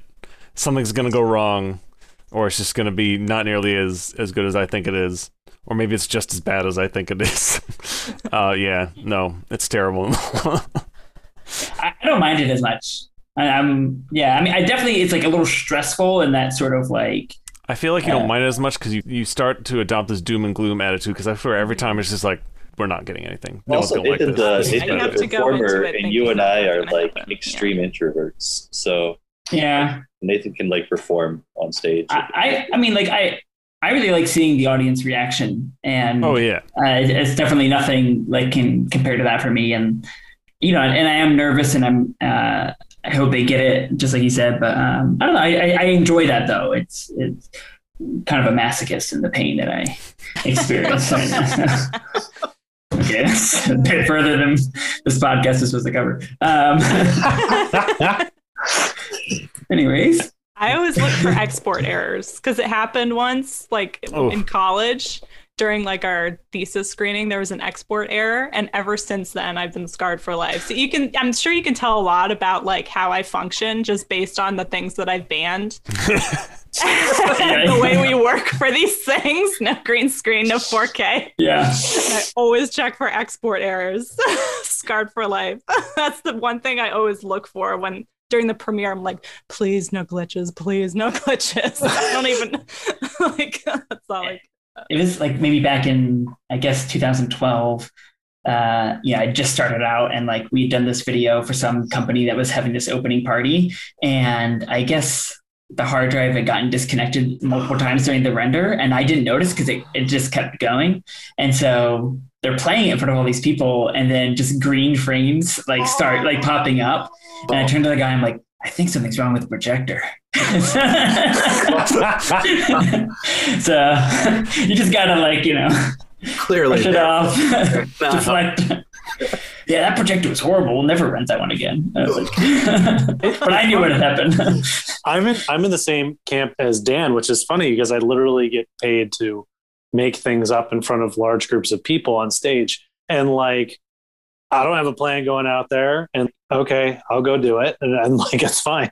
But like when we have those premieres, my God, I'm, I'm like hyperventilating up until the moment that it gets shown. And then I'm like, oh, because I'm so used to immediate gratification. I'm so used to like, I'm on stage, I do a thing, audience goes, yay or nay. And then I know what's happening. and with like this, it's like, I remember when we did um, the Great Bunny movie, I had a conversation with Dan where I was like, Dan, this is going to work, right? right? This is going to work. Okay, good. Okay, just checking. I'm, hey, I'm all with you. I'm all in. Just, but it's going to work. Okay, cool. Wanted to make sure. Wanted to double check. I, I'm pretty sure I told you yes, but in the back of my head, I'm like, no one's gonna like this. oh my god, that was the one year that I wasn't on set for the shoot too. I Yeah. didn't know what the story was until you guys came to me Saturday morning, like, so uh, this is the plot, and I was like, oh, All right, oh, this me is out. what happens when I'm not there. I remember Erica, you saying, now let's not make it too gory. I'm like, oh well, we planned for a throat something. slit, uh, another bite. Uh, couple, Eyeball. we don't have to pop see it. Like, what'd you say, Erica? Too gory? Got it. Story of my life. um, it looks like we covered a lot of like the uh, questions they kind of post. I think one that's kind of interesting here is, could you name another team or two? Like, who, who are you looking forward to to seeing each year? Well, there's this team called Shrug. I don't know if you. Oh, no, it's funny you bring them up because there's this team Comatoast. yeah, I don't know if you've seen that's what I was- wow. They're overrated. um, I mean, I mean, you guys have had some some quality content, but if we're calling out other teams, I mean, I got to go with the obvious one first, which is Star Wipe. They've done some amazing stuff. Yeah. Capsule Man was that was ridiculous. So I always look forward to them. Uh, Stepdad, I really liked the, this this last one they did with the with the puppet show. I really connected that with that. great. Um, I really loved that one. So those are going to be my call outs. Yeah, bring back Laser Star. I miss Laser Star. I was gonna say Laser Star usually has some really solid um, cinematography. This is the formal petition to bring back Laser Star. I don't, I've never talked to them. I'm too scared, honestly. Uh, but, It's not good because you're the extrovert. no, they're, you don't mess with Laser Star. That's all I know. We're, Uh, Who does Dick Dangerous? Yeah, who does Dick Dangerous? oh, I don't know. He's a he's a myth, a legend. That He's been doing every it year. every year. yeah. Every year. I have, I have so much respect for that person because it's like, hey, all right, so this year we decided um, you have to have a computer monitor somewhere in your film and everything has to rhyme. And he goes, okay, great. And then like you see Dick Dangerous and it's just like, I don't care what you want. I'm making my, I'm making this and you're going to watch it. And every single time you watch it, Wyatt, you're going to laugh at the Dick Strangler. Yeah. Um, I love it so much. I love the fact that there's like re- like stick figures that look like they're drawn by a four year old, and then like the most beautifully drawn things you've ever seen cohabitating. Um, I also really love Stepdads Yeah. this year. I, I like Stepdad a lot in general, but Stepdad did such an amazing job with their piece. Like, legitimately, Mhm. I was when I was watching it, I was like, I hope that dude gets nominated, that main guy, because you know I'm a stickler for acting because I mean that's that's what I do. But like, my God, he killed it. Like he killed it. Um, the other thing that I I really like this year, I can't oh I can't remember the name of the team, but it was um it was like done in the Tim and Eric style. Do you guys know what I'm talking about? it was this year. Speak more. Yeah, it was this Speak year. more. Tell us more. Um, about it was like it was. Oh my goodness! It was about a. Oh my gosh! What was it even about? That's not good. Um, I liked it. I don't remember anything about it, but I liked no, it. no. The end of it, it was like it was all like motivational, and it was um, it was about like this guy who was a loser, and he had to like. Oh my god! It was so it was so good. I don't remember much of it. I'm gonna be honest, but it was like I saw it twice, and every single time it got funnier. And it was it's so hard to nail anti humor and that specific type of humor. And they did such an amazing job with it. I wish I remember what they were, but yeah. So shout out the team. I can't remember. Good job, Wyatt. um, I, I do like Stepdad. Stepdad, I like their stuff. Uh, Star Wipe. Um, does does Crowded Elevator do the 72 or they just do the 48s? They did- No, they, they did 72. 72 this year. Yeah. Uh, Crowded Elevator usually has they, they they get a good ensemble, I believe. Yeah, they usually do Mhm. good. on Yeah. uh, yeah, it's not just like one actor carrying it. Like they usually do a good job of like getting a story with all these characters in it, which is really nice. Um, I'm trying to remember if it was in this one. It was maybe two years ago. Who did the film where it took place in like a spaceship?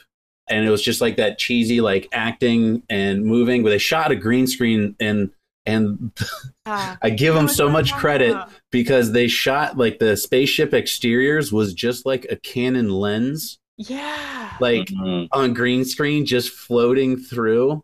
Yeah, yeah. And I uh, exactly and it's you can clearly tell it's a lens, but it for some reason they murdered that story because it like that made It's sense. so Them good. inside, just like it's clearly a garage with a few lights and and like a couple was so desks good, with though. tinfoil on it and stuff. Like uh, I want to remember who did that one because that uh, I thought that, was one a- was really yeah, well that done was a too. good one. I remember that one too. Um, while we're doing this, I also want to mention Comatoast um, Tea Time. There's a moment in your film where I could not stop laughing, and I had Oh, to yeah. stop watching for a second to catch myself because it was the moment where it's um, it's like the second person that she goes to, who's like, "Where's Mr. B?" And then the person goes, "To seek Mr. B is to seek death," and the way he did it was so funny. I couldn't stop. Like just the way he said death, I was just like, give this man at least an Emmy. He, he was amazing. That was uh, Travis Davis, right? Yeah, yeah, Yeah, he He- was. he's- He hammed it up to n- n- oh, nine thousand and one. yeah, yeah. Um, it was it was perfect. It was That was when I went from like, oh, I like this to like, this is the best film I've seen. Yeah, all of his stuff is interpreted. I mean, we didn't really like. I, I don't know. I, I wasn't on set, but I'm pretty sure this is right. But like, we didn't tell him much about what to Yeah. do with everything, and he just really every the physical, the, the vocal, everything about it was. And like at that So point, we had like thrown off the veil and revealed that no, this isn't going to be a comedy. You know, uh, because like at first you got the opening scene, then you have like her interaction with the first guy she fights, and then it just evolves into that that Scott Pilgrim thing, and then Yeah. you're like, oh, this is a this is a comedy, and now you introduce the next guy who just reaffirms that, and he does that awesome performance that you talked about. Yeah. yeah, yeah. Travis is. the uh, stuffed animal rolls around. You're you're prepped. yeah, yeah. yeah, it was a very well done escalation you did because like that alley fight, yeah, it's nice and gritty, and then you get to this over the top thing, and then somehow you get even more over the top with you know elephant fighting.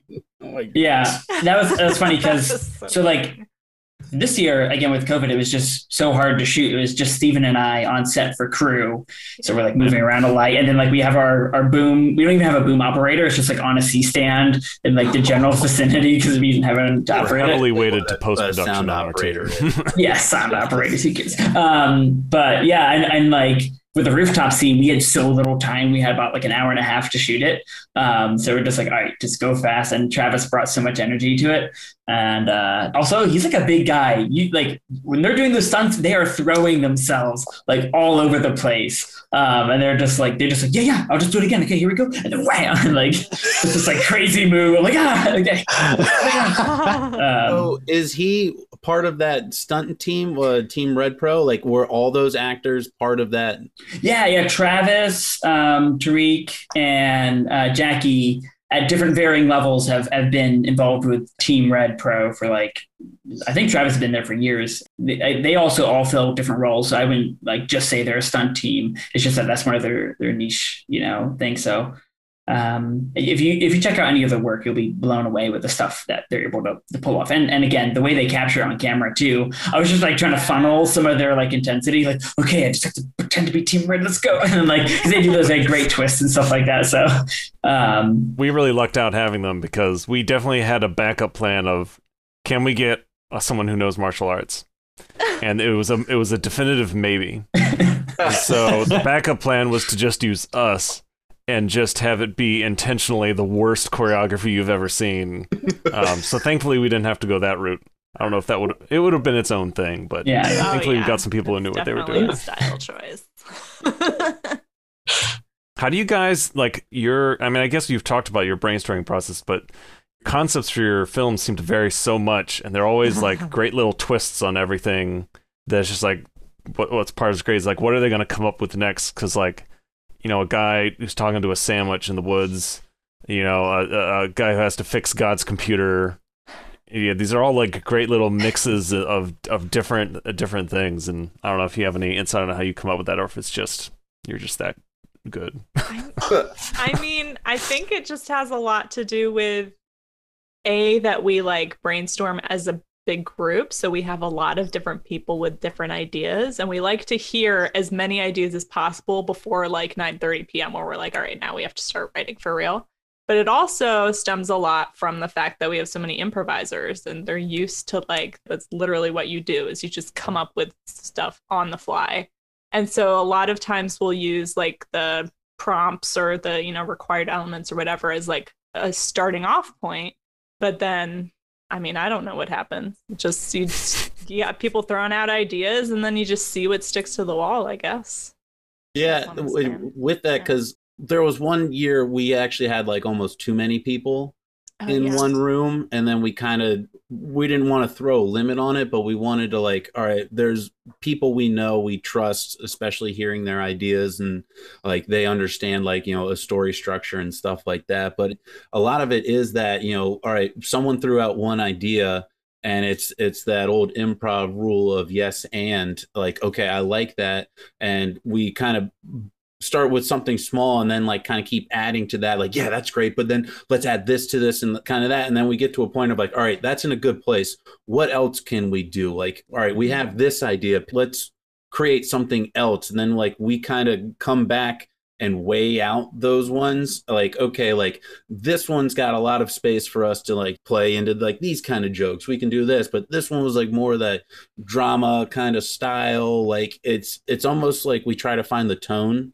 we want to attack first or attach to the story and then we kind of fill in those plot points and stuff like that. We want to make sure you know our characters are hitting these beats or like you know if this is happening we've got to get to here. It's it's not so much we start with a you know beginning end and end. We start with that and then just keep piling and go from there. So like those mm-hmm. twists or like little things you find out like we're like you know hitting that in the spot because maybe like all right we ran this improv scene like three different times and the third time wyatt said something completely different you know because we just found it that way you know which is really cool. I, I, I like i really enjoy that kind of process because it's not like all right we had that idea just keep doing that keep doing that keep doing that you know like Yeah. we found this what else can we throw at it? And sometimes like we had like this weird idea that wasn't going to work anywhere. Next thing you know like it's a good joke that's going to come later in like our first idea. So like it's always that yes and like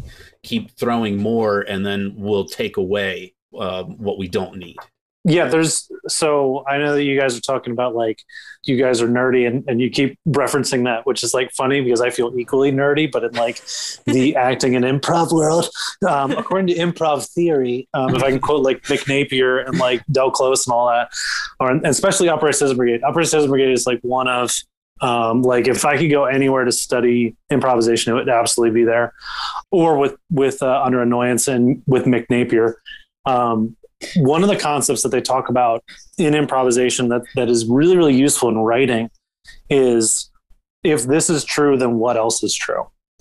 And so like um, when we had for instance you mentioned like the film that we did deus where somebody fixing god's computer when somebody was like oh well, it has to be about the person doing the it job and like well what's a what's a highly stressed situation someone could be in right?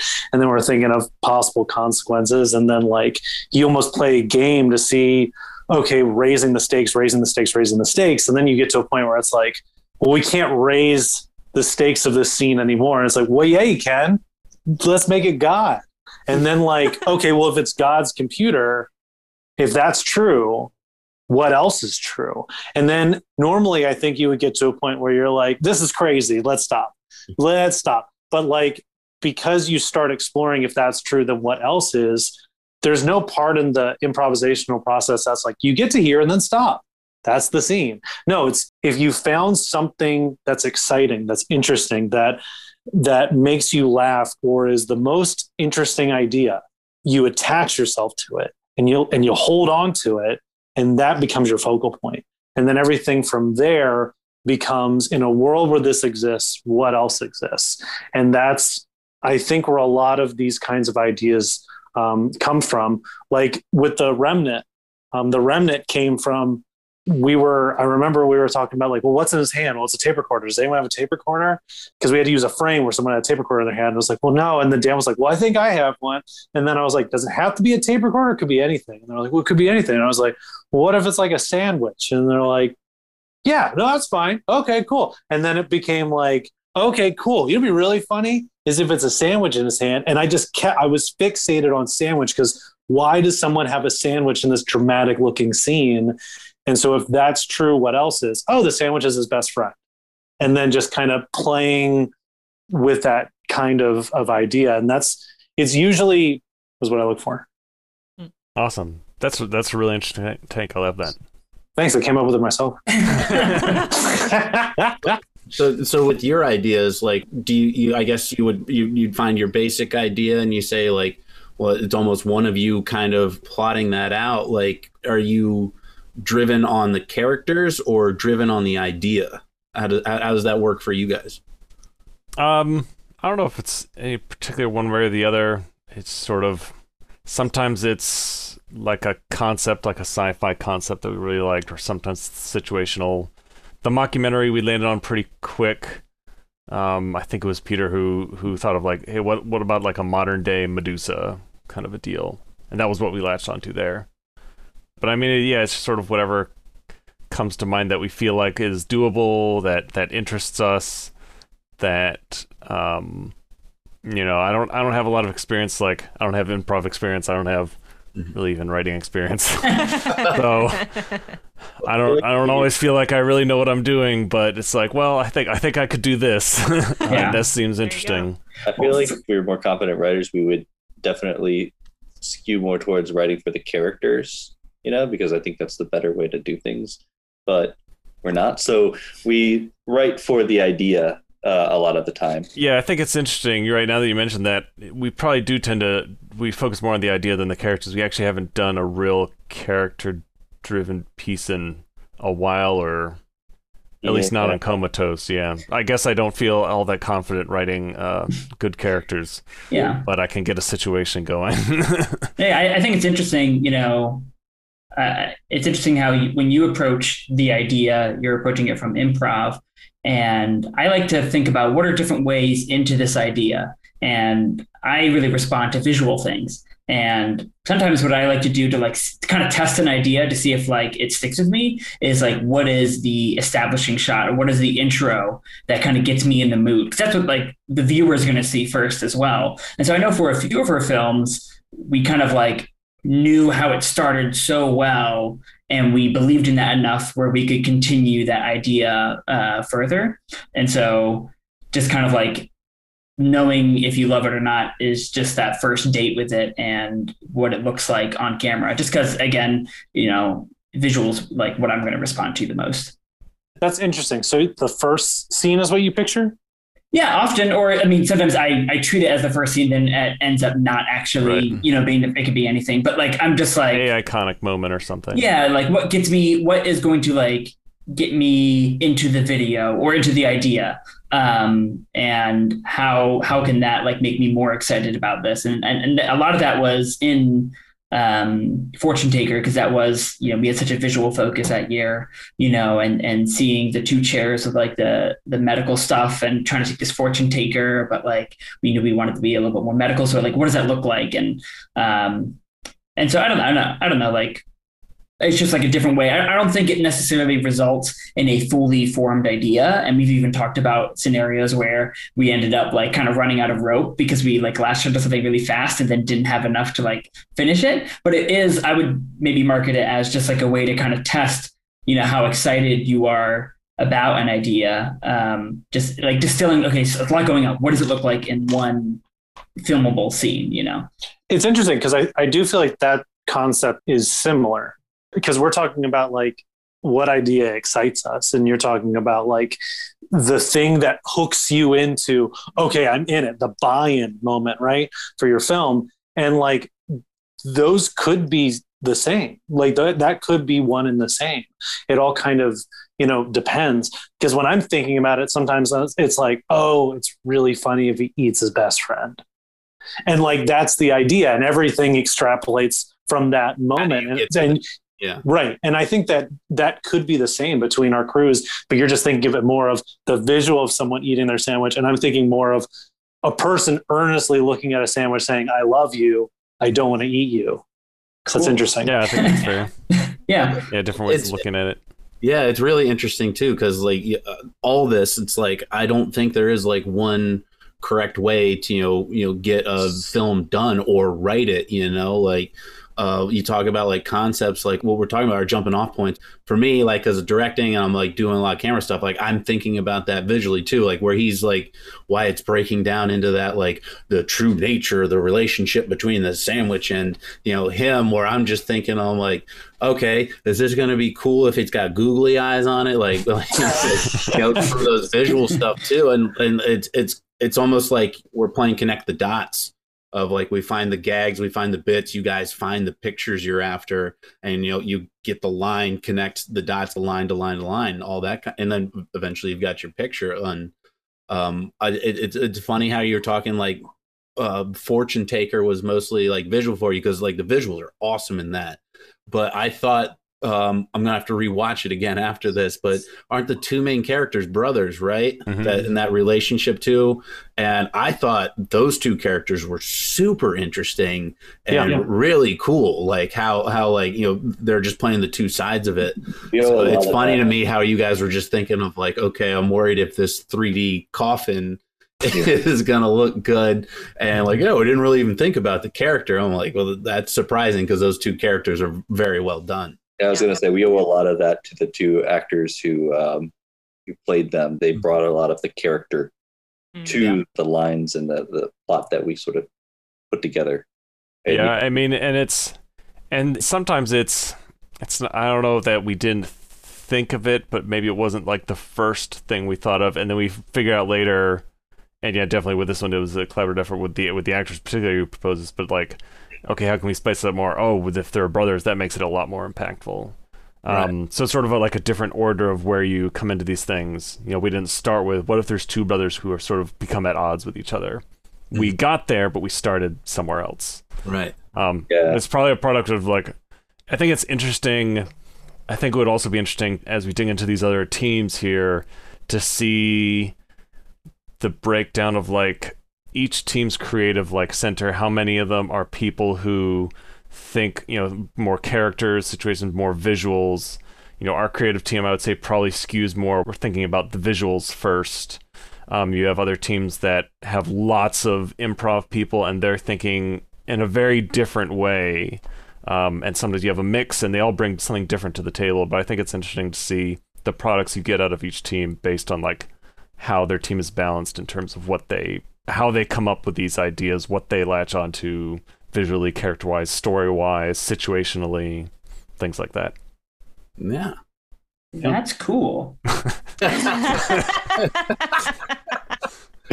Well, so you talked to, um, you know, you know, just so we keep rambling here, but you're talking about like you credit your actors, you know, in Fortune Taker for really bringing those characters to life. Is that, I guess, because you're coming from a visual standpoint? You talked about too the the stunt people for, um, oh god, Team Red Pro, right? You let them kind of develop that choreography too. Is that would you say that's like more your directing style, like? uh, I wouldn't call it hands off, but you know, just like I guess you're a dog herder, like she like herd these sheep in the right direction, maybe. So a lot of times, so using Fortune Taker for an example, because that's a really good example. Um, we got you- mentioned like you've got all these different dots that you're connecting. So the 72 Film Fest criteria are usually really generous, right? They're really broad. So if we put a few of those dots in place before we get, you know, to writing it, uh, so like for instance, I thought it'd be cool to integrate some sort of 3D um, animation into this. We all thought it'd be cool to do a noir. Nathan wanted to challenge himself by shooting in the 3 2 aspect ratio. So, like, we've got a sort of semi set of restrictions already, which help kind of box us in. And then we get to the day and we get the criteria. And then we, we're trying to think of, okay, well, what could we possibly do with this? And then, okay, now it's it's Friday. Who do we actually have available to act? and what could they feasibly do? What would they feasibly be able to pull off? You know, and so those are the types of roles that we have available to us. And now, um, at that point, our options become reasonably limited, and so it's a it's a act of creativity to figure out what kind of story we can tell and how we can integrate all these different kind of goalposts that we set for ourselves before even getting into writing.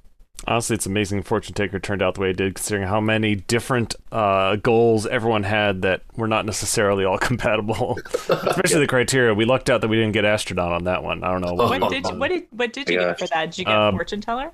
Yeah, fortune teller. Yeah, yeah. Oh, so then we reversed that one. But I, I, I mean, honestly, I think it's, I think it's just a product of the composition of our team. The fact that we don't really have anyone with an improv background on the core team, but a lot of actors usually do. So we sort of fill that gap by like, well, we know this part really well. We'll figure this out. Then we'll bring in the actors, whoever's available that weekend, and we sort of have to recognize that that's where we're weak on. So we lean on them to be like, give us some of that energy, some of that, some of your creative viewpoint that we are lacking over here to help fill in the gaps um, in this story. So I think it's kind of just knowing knowing what you have and using it to to create something really cool. Yeah. All right, cool. Are there any like last thoughts that you guys want to share with any other teams that might watch this or like prospective teams who've never done this before who might be thinking about doing it or Like my dad. hopes for oh boy well I would say that's a can one worms. thing we I think Um, one thing we realized over the course of many of these and, and experience is that it's really, really important that you do something that would be fun for you to do. Mhm. And also try to think about what would be fun for you to watch at the end Yeah. of it. So don't think about necessarily what everybody else and your competition and everybody will, will want to watch at the end. Think about what you would enjoy watching and also enjoy doing, you know. So that I think should be one of the biggest questions that you ask yourself at the start of any film fest. Yeah, definitely. Yeah, I, I think that just based on like what everybody has said tonight too, it's like, you know, you got to do what gets the creative juices flowing, do what makes you happy, and that's the whole reason to do this. I mean, we're not doing this to get paid, obviously. we're doing this because we somehow like to torture ourselves by giving ourselves, you know, challenges and I just hope that like in the coming year that we'll just keep getting more opportunities to do this and hopefully COVID will, you know, get itself under control, maybe. Hopefully, that would be nice. But if not, hopefully, we'll luck out and have good enough weather and be safe. And I don't know where I'm going with this, other than I just hope we can do a little bit more this year. Right. Um, since last year was so dry in terms of, you know, being able to be creative. Yeah. Yeah. I, I, you know, one thing I have is the greatest regret of my life. And that is that these film fests are so fun and so fast, and you get to see like all these things.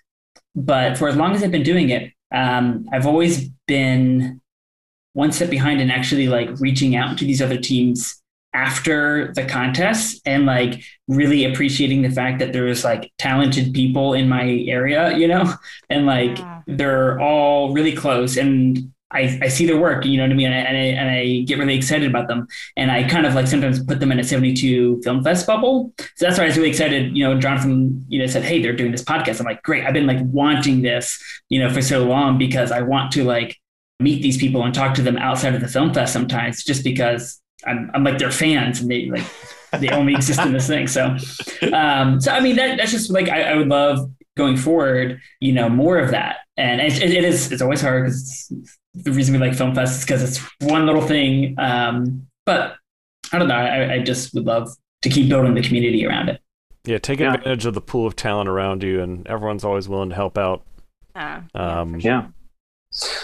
Uh, um, I want to encourage anybody to to make something. Like make something that sucks. Make something that's great. It doesn't matter.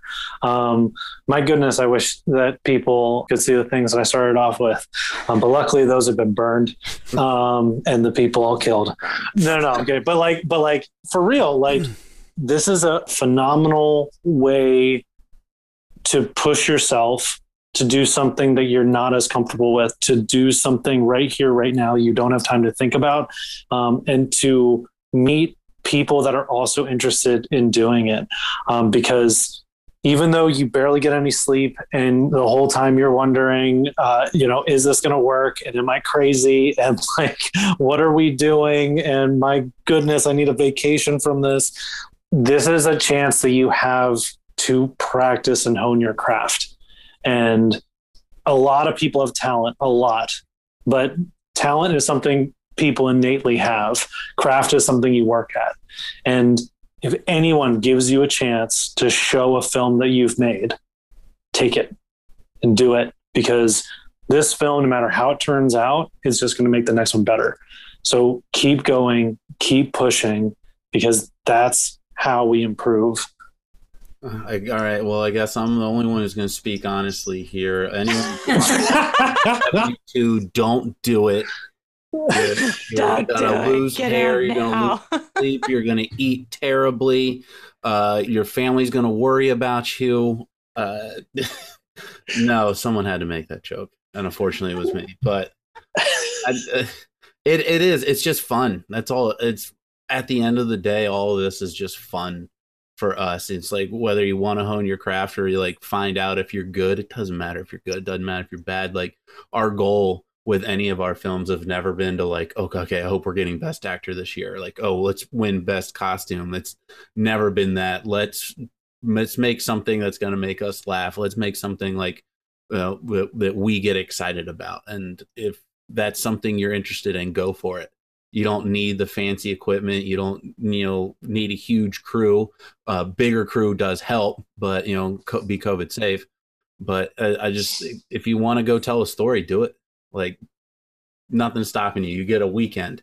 If you can, if you can time manage it one weekend, you can make a film. So that that'd just be my advice. Go for it. Nothing's stopping you. Well, the only thing stopping you is you do need a Wyatt Unger on set, and you can email me at Wyatt. Okay, all right, here we go. I'm seeing uh, as maybe wrap up. Uh, So you guys, you're 72 exclusive. Do you have any current or future projects you're doing outside of the uh, the contest? Um, yeah, so I uh, shot a like web series pilot last year um, with some friends, and I'm editing that, and I'm really excited. It has this big, um, think of like just a hideous, like Big Bird kind of costume, and um, I, I love like practical work and stuff like that. So um, the trailer's coming out soon. That's So I'm awesome, good to see man. So I'm really excited about that. Um, and then there's uh, various other little like small things here and there. Very nice. Very nice. How about you guys? Uh, Do you have other non-time restricted projects you're working on? Yes. Yeah, we actually have one that's almost done. Uh, the last step is going to be color correction, which yes, I'm keep forgetting, but I am going to talk to Mo about that. Yeah. Um, wondering, uh, the assets that that's literally the last step. Um, so that'll be fun, and that one's actually not a comedy, which is kind of fun, like a thriller-ish thingamajig or something. That's cool. Yeah, this was uh like our first major project without the time constraint, but because we're so used to it, we gave ourselves that challenge. So we did shoot it in a weekend. Like we wrote it Mhm.